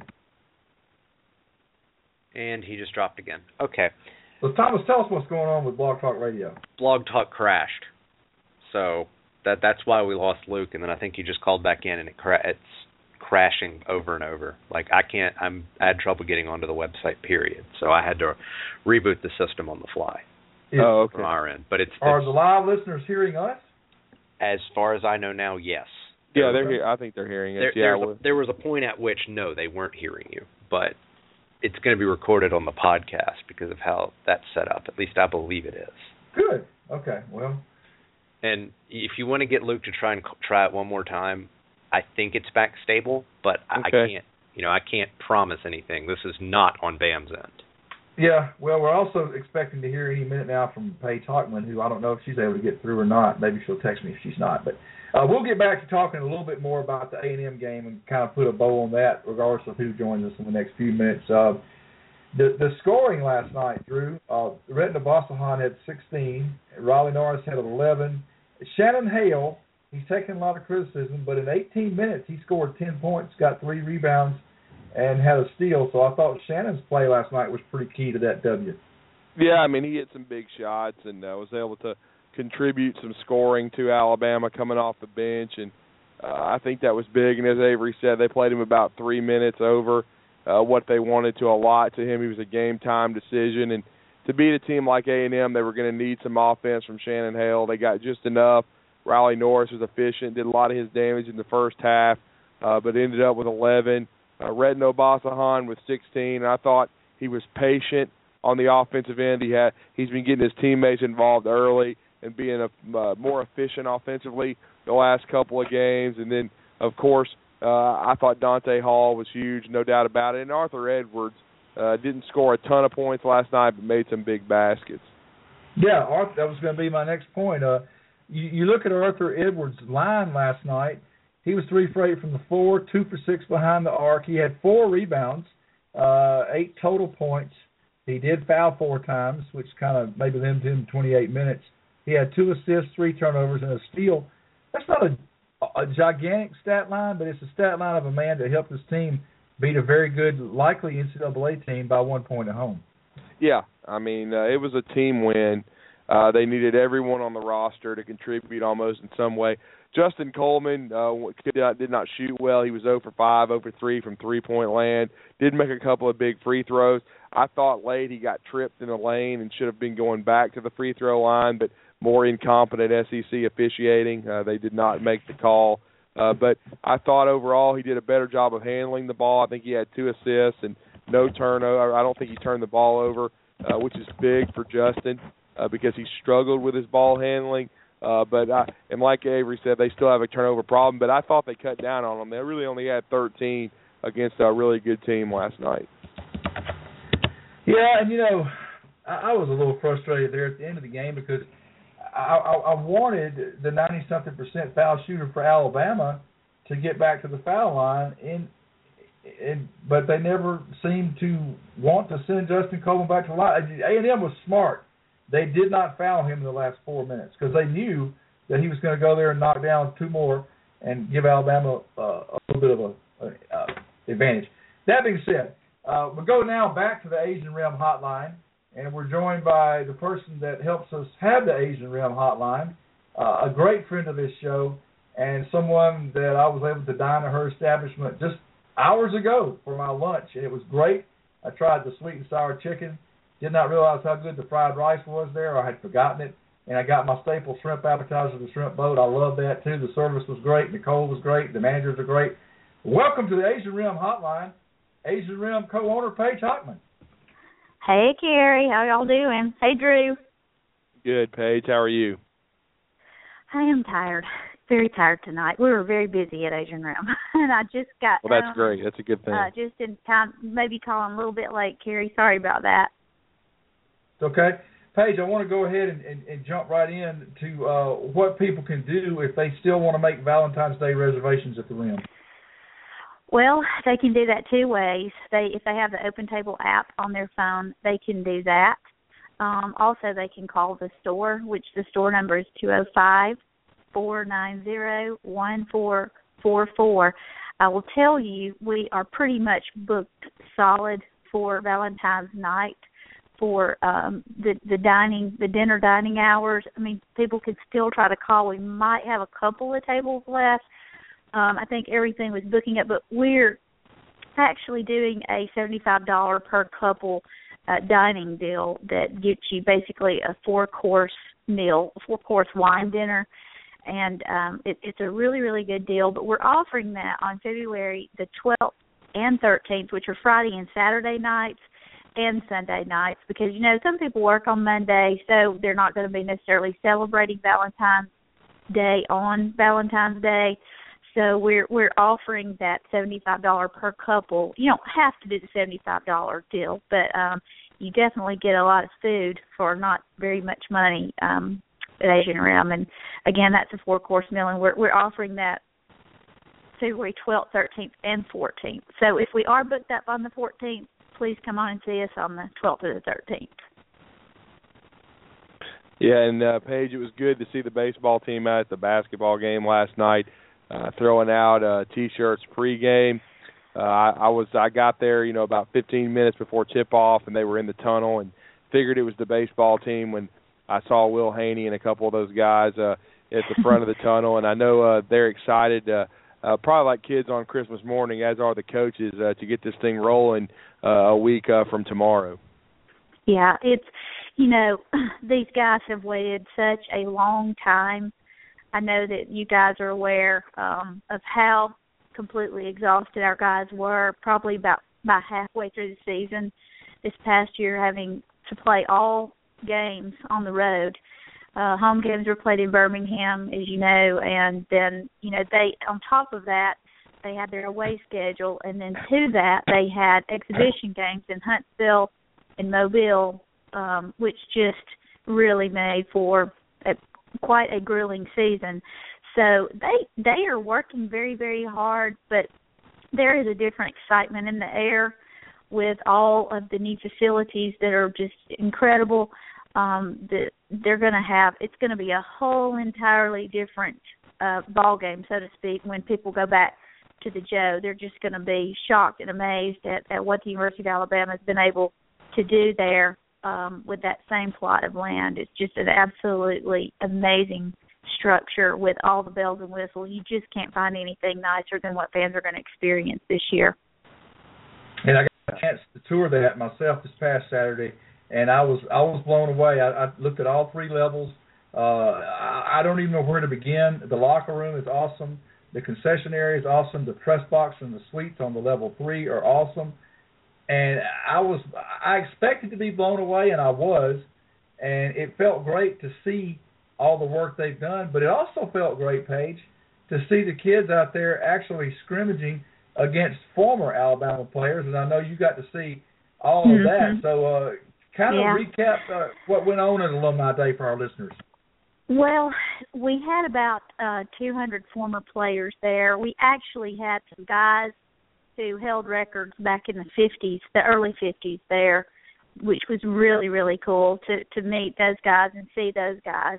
And uh, I I would say the great majority of the players who were there were probably probably played between 1980 and, and 1995 um, a lot of former professional baseball players were there, and there were some current, you know, big leaguers there. Although if I start naming names, I will probably um, lose your audience really quickly because I won't do a good job with that. But um, you know, Dave Magadan, for example, and Alex Avila were there, and I mean, it doesn't get much bigger than that. You know, they're they are just uh, you know all Americans at Alabama, and and I think Matt Downs was there.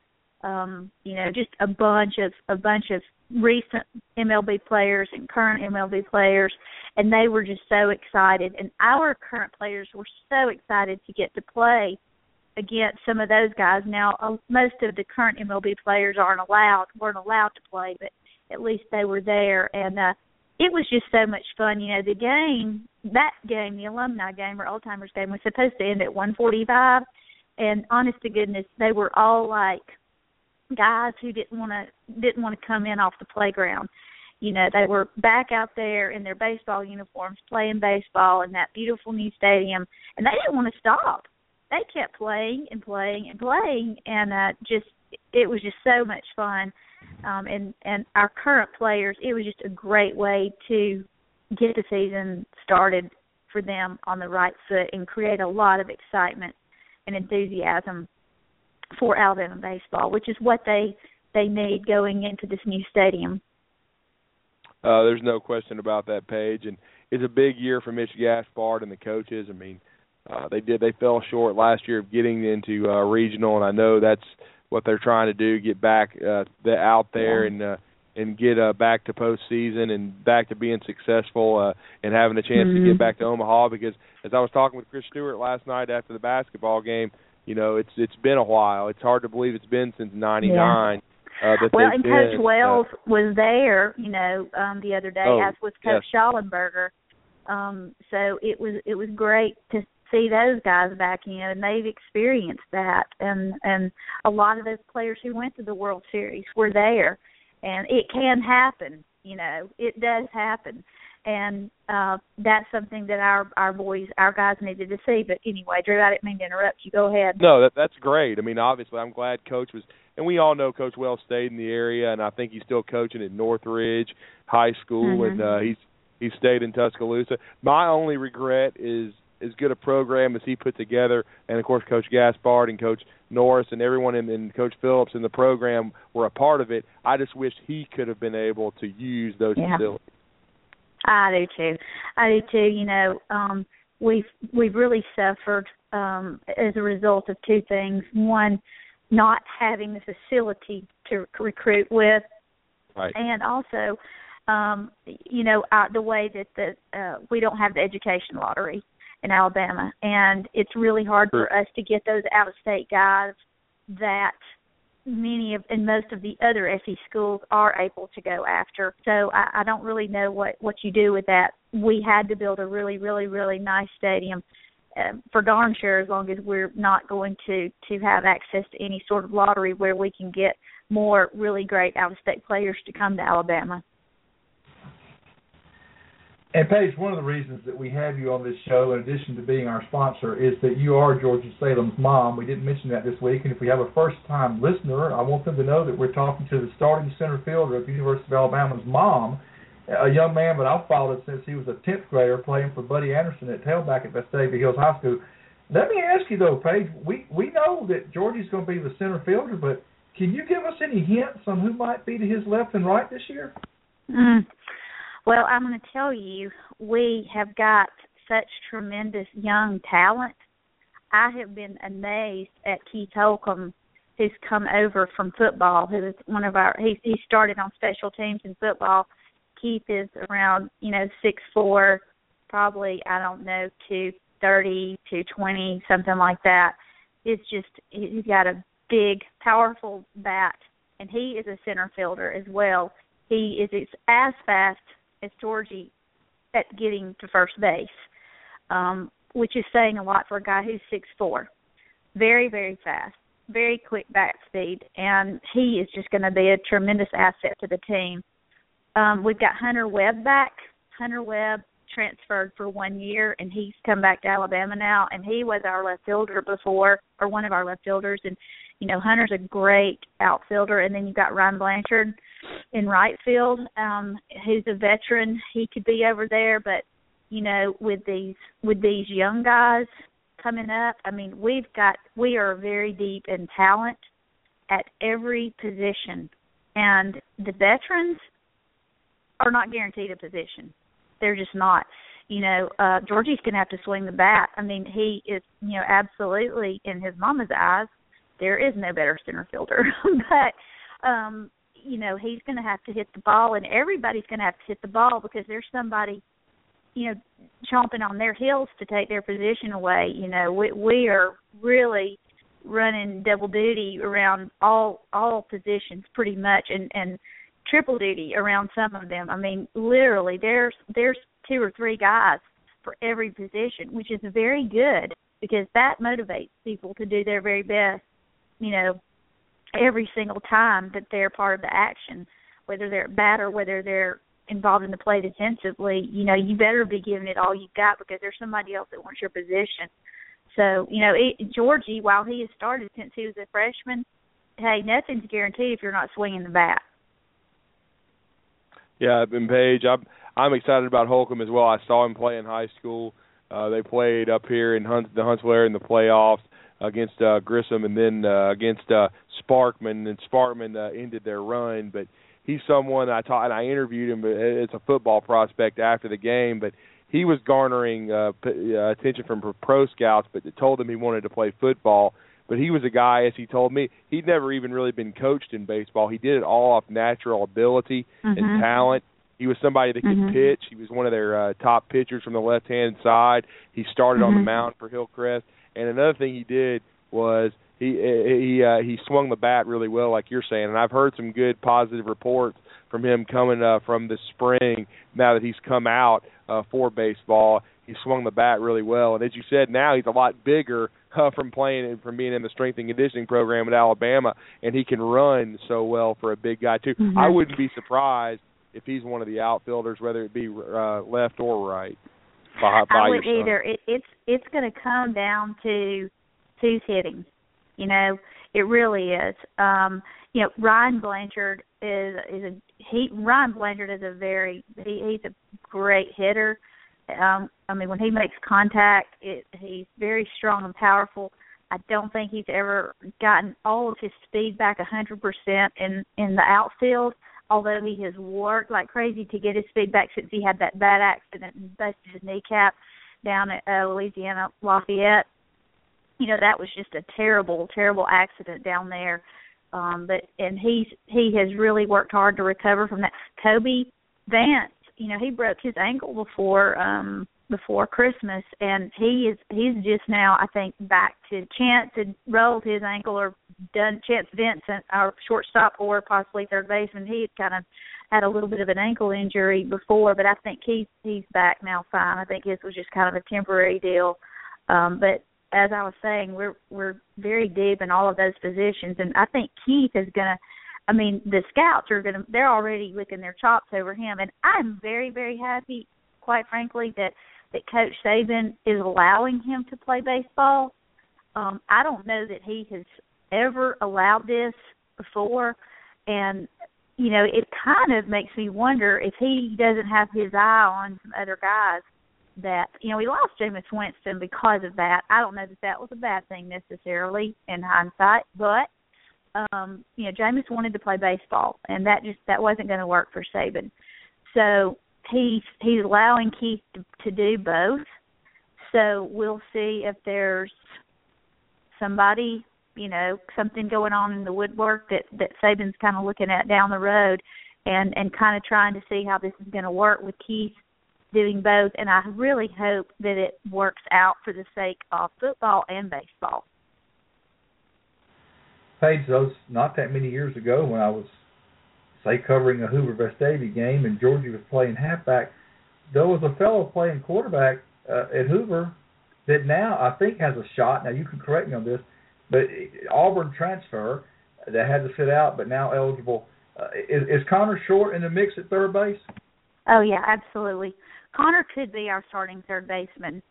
Um, you know, sitting out for a year like he had to do to to keep his eligibility. Um, and, you know, Connor's dad was a great baseball player, Ben Short, who played at Alabama, and I think played made played in the MLB too. Drew did didn't he play in the MLB? Well, he he he did he he pitched in the minor leagues. I don't think he ever made the show, but he was in '91. Uh, and the show was she was Shollenberger's last great team. They they were within three outs of going to the World Series against Florida State, and I think it was the only save he may have blown all year. uh, oh, he wow. was a tremendous closer on the mound uh, for Alabama yeah. in the early '90s, uh, and then Yeah. he coached in, in the junior college circuit at Jefferson State Community College, and uh, Okay. before getting out of coaching. But his son Well, Connor, yeah, he was the, a, the, the point know, he was, it's it's yeah. in it's in Connor's blood. yeah, he's um, a baseball to, guy. to play at a very elite level, and uh Connor started at Auburn uh when when he was a freshman. As a matter of fact, so he can definitely be contributing. You know that second, the actually shortstop and third base. There's going to just be a battle the entire season for those two positions because you've got Daniel Cucjen who can play short and third. You've got Chance Vincent who plays short and third. You've got Chandler Avant who plays short and third. You've got Connor Short who has started at Auburn playing third. I mean, there's just there's a lot going on over there. So you've got a lot of guys who are going to be just doing everything they can do when they're in the game. Has uh, Cody Henry improved to the point that he's now the everyday first baseman, or is he still more of a DH? Cody is really doing very, very well at first base. We have another freshman who actually reminds me a lot of Cody when you're in the stands. You really have to look to see if it's Tyler. Um, I can't think of his last name. Um, Drew may, may have the roster in front of him, but you have to kind of pay attention. Is that Cody or is that the freshman? Because they are both very similar in size. They both swing a big bat, and Cody has really, really come on strong at first base. I I feel pretty confident that he will be the starting first baseman, but um there's a good possibility that if whichever guy's playing first base, the other one could very well be, you know, doing some DH work. Yeah, uh, I think uh, you, you said you were talking about. Um, I, I I want I was I was looking on. Are you talking about Tyler McMurray or who, which yes. one? Is, okay. I think it's okay. Tyler McMurray, number seven, I believe. Oh, seven, um, seven. Okay. Okay. Yeah. Okay. You're talking about Chandler Taylor uh, from Montgomery Academy. that's it. That's it. That's it. Yeah. Yeah, yeah. he's from American Christian Academy, or American Yeah. Christian, excuse me, American Christian, in uh, it's a, which is a, I think it's a 4A school in Alabama. So yeah, he's a he's a, a, a true freshman. He's listed as an outfielder, infielder, swings from the Mm-hmm. left He's a big guy. Yeah. He is a big Mhm. guy and he is a power hitter. Um, you know, he he and Cody are going to give each other a run for their money at first base. Uh right now I think Cody is in the lead on that. But, you know, as I was saying, you got to hit the ball. Well, and as you said, uh Blanchard's had some tough injury luck, but as a senior, if he if he's back healthy and can get an opportunity, he's someone that could easily DH as well. Yes. Yeah, he he sure could. Um, you know, we're we're strong at catcher. Um, you know, we've got Haney and then there's a, a fre- couple of freshmen back there that are just really, really great players. Um, you know, Haney Haney knows what he's got to do. Haney knows he's got to swing the bat. Um, and then our our freshman pitchers are just looking really, really good. I'm I'm so excited. And then we've got a really strong veteran staff of pitchers too that um should be able to to help us accomplish quite a lot this year. Yeah, I'm I'm excited too. I want to see how uh, everything, uh, all the pieces, kind of fit uh, together. I know they lost a lot of talented players, uh, led, uh, by uh, Mikey White, uh, uh, of course, who's now in the professional ranks. But the one good thing about baseball is there's uh, every year there seems to be people that, uh, if you recruit well, that kind of come out of the woodworks, and uh, and you can have a really good team. I mean, Coach Wells when he came in in '95 the program had kind of hit a malaise under Coach Shollenberger, but he turned it around just like snapping fingers. And perhaps with this talent, and as you said, pitching is what wins games. With uh, Bramlett Mhm. leading the staff, and uh, I'm, I'm excited to see Ozapok back too. I mean, he's he's he's Mhm. traveled a long road. Hopefully, uh, with Ray Castillo back, Burrows, uh, they could uh, the pitching staff could be deep, and uh, maybe these guys could surprise some people. Yeah, Nick Eicholtz um, from you know South Florida, who was drafted out of high school, has has had some struggles pitching. But I'm just Mhm. here to tell you, he, he he's ranked pretty high by day one for preseason um, in his draft stock, um, and I am really happy to say that he has been looking incredible in scrimmages. We need him to do what he was signed to do, and I think that this could be a big, big year for Nick Eicholtz, and I hope that happens for him. Yeah, he could he could be the Bramlett of this season. Uh, Bramlett really came Mhm. on toward the end and became the number one, and we'll see what happens there. And uh, another guy that had a great summer, I'm going to be anxious to see if he could take it on into this into the into the season for the Tide. Tyler Adams had a good summer as a reliever. Mhm. Perhaps he could step up in the bullpen as well. Well, it's funny how those um the you start seeing people emerge fairly early with their mental game uh, in that position, the, the pitching position, and it's they they tend to hit a stride a little earlier than say guys do at bat. That's just my opinion anyway from watching this stuff for 3 years and it it's sort of like they they start the pitchers however they kind of start the season you know, they if they start out strong, they tend to get stronger. And that's what I hope happens with our staff this year that we have a lot of guys who really start out strong.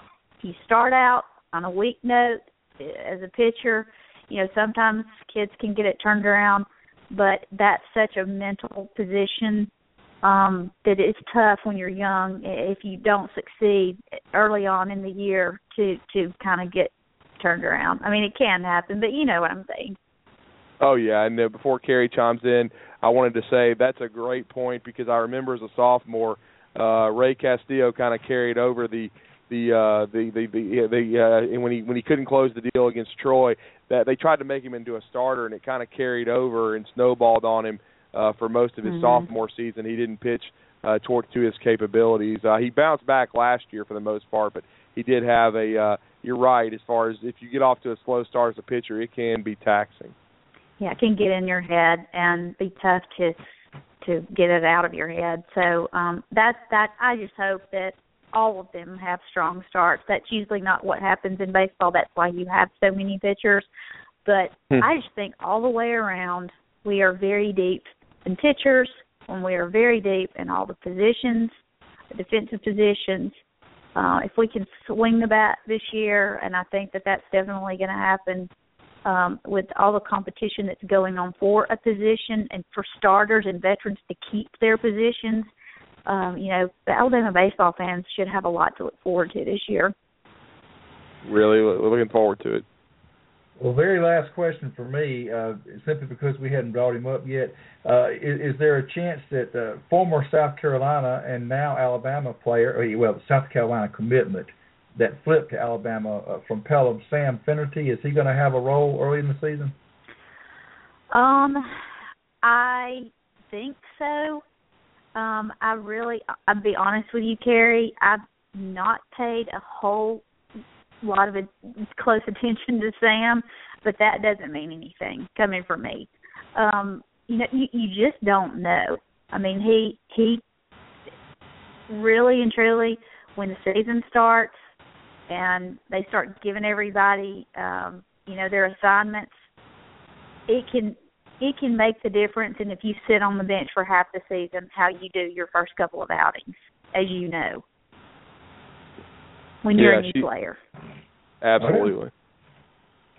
Well we do want to thank you for your time tonight and uh, we want to remind everybody listening to Paige Hochman on the Asian Rim hotline to go to their website which is asianrim.com or call 490-1444 and hook yourself up for the 12th or 13th, or if you're lucky, maybe the 14th for Valentine's Day reservations at the Asian Rim, located just off US 280 in Birmingham at the Colonnade Shopping Center. Thanks so much for joining us, Paige. Thank you. Roll Tide. Thank Roll you, Tide. Paige. Great to hear from you. Paige Hochman, mom of Georgie Salem, co-owner with her husband Roy of Asian Rim, sponsor of the Asian Rim Hotline. So y'all y'all do give them a holler there at 205-490-1444 if you're anywhere around Birmingham. And you don't have to wait till Valentine's Day and you can go after that too. Good food, good stuff, good staff, good people. Uh, Drew and I ate there on the way to the Alabama Mississippi uh, basketball All Star game this past summer. Had a great time. We've ate uh, we've eaten there other times since then, and uh, it's great to have them aboard on BAMS Radio, and we certainly appreciate their patronage. And Drew, uh, we're going to get ready to close things out. Uh, I wanted to see if you or Thomas has any final thoughts. Uh, you know, all I'll say is uh, I'm excited to see how the baseball program does. I do think uh, that uh, you know Coach Gaspard and the crew, now that they do have these facilities that are unbelievable and as good as any in the country, they've got to start showing the progress on the field and winning. Uh, Finnerty is a guy who's seen some time on the mound in the fall and the spring uh, for for uh, the start of practice.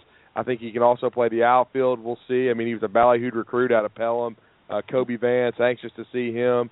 Uh, I think for the for this team to be uh, to reach their potential, they need Chandler Avant to win the uh, uh, the shortstop job. I think he's someone that when they recruited him, they they thought of him as a middle infielder, and he showed flashes with the bat last year.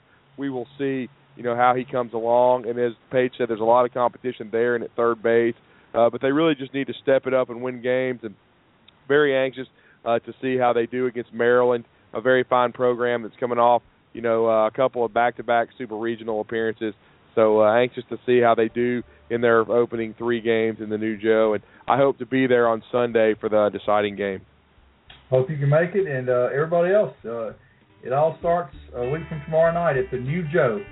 And Bama softball actually plays tomorrow twice in a tournament in Orlando. They'll be playing it all weekend. We'll tell you how they did next Wednesday on BAMS Radio. But for now, we're going to call it a week, and we want to thank you for listening. Uh, I'm your co-host, Cary Clark from BamaMag.com. So for Thomas Watts, our executive producer from Touchdown Alabama Magazine, and for Drew DeArmond of 977 The Zone ESPN in Huntsville, we want to thank you once again for taking time to listen to BAMS Radio.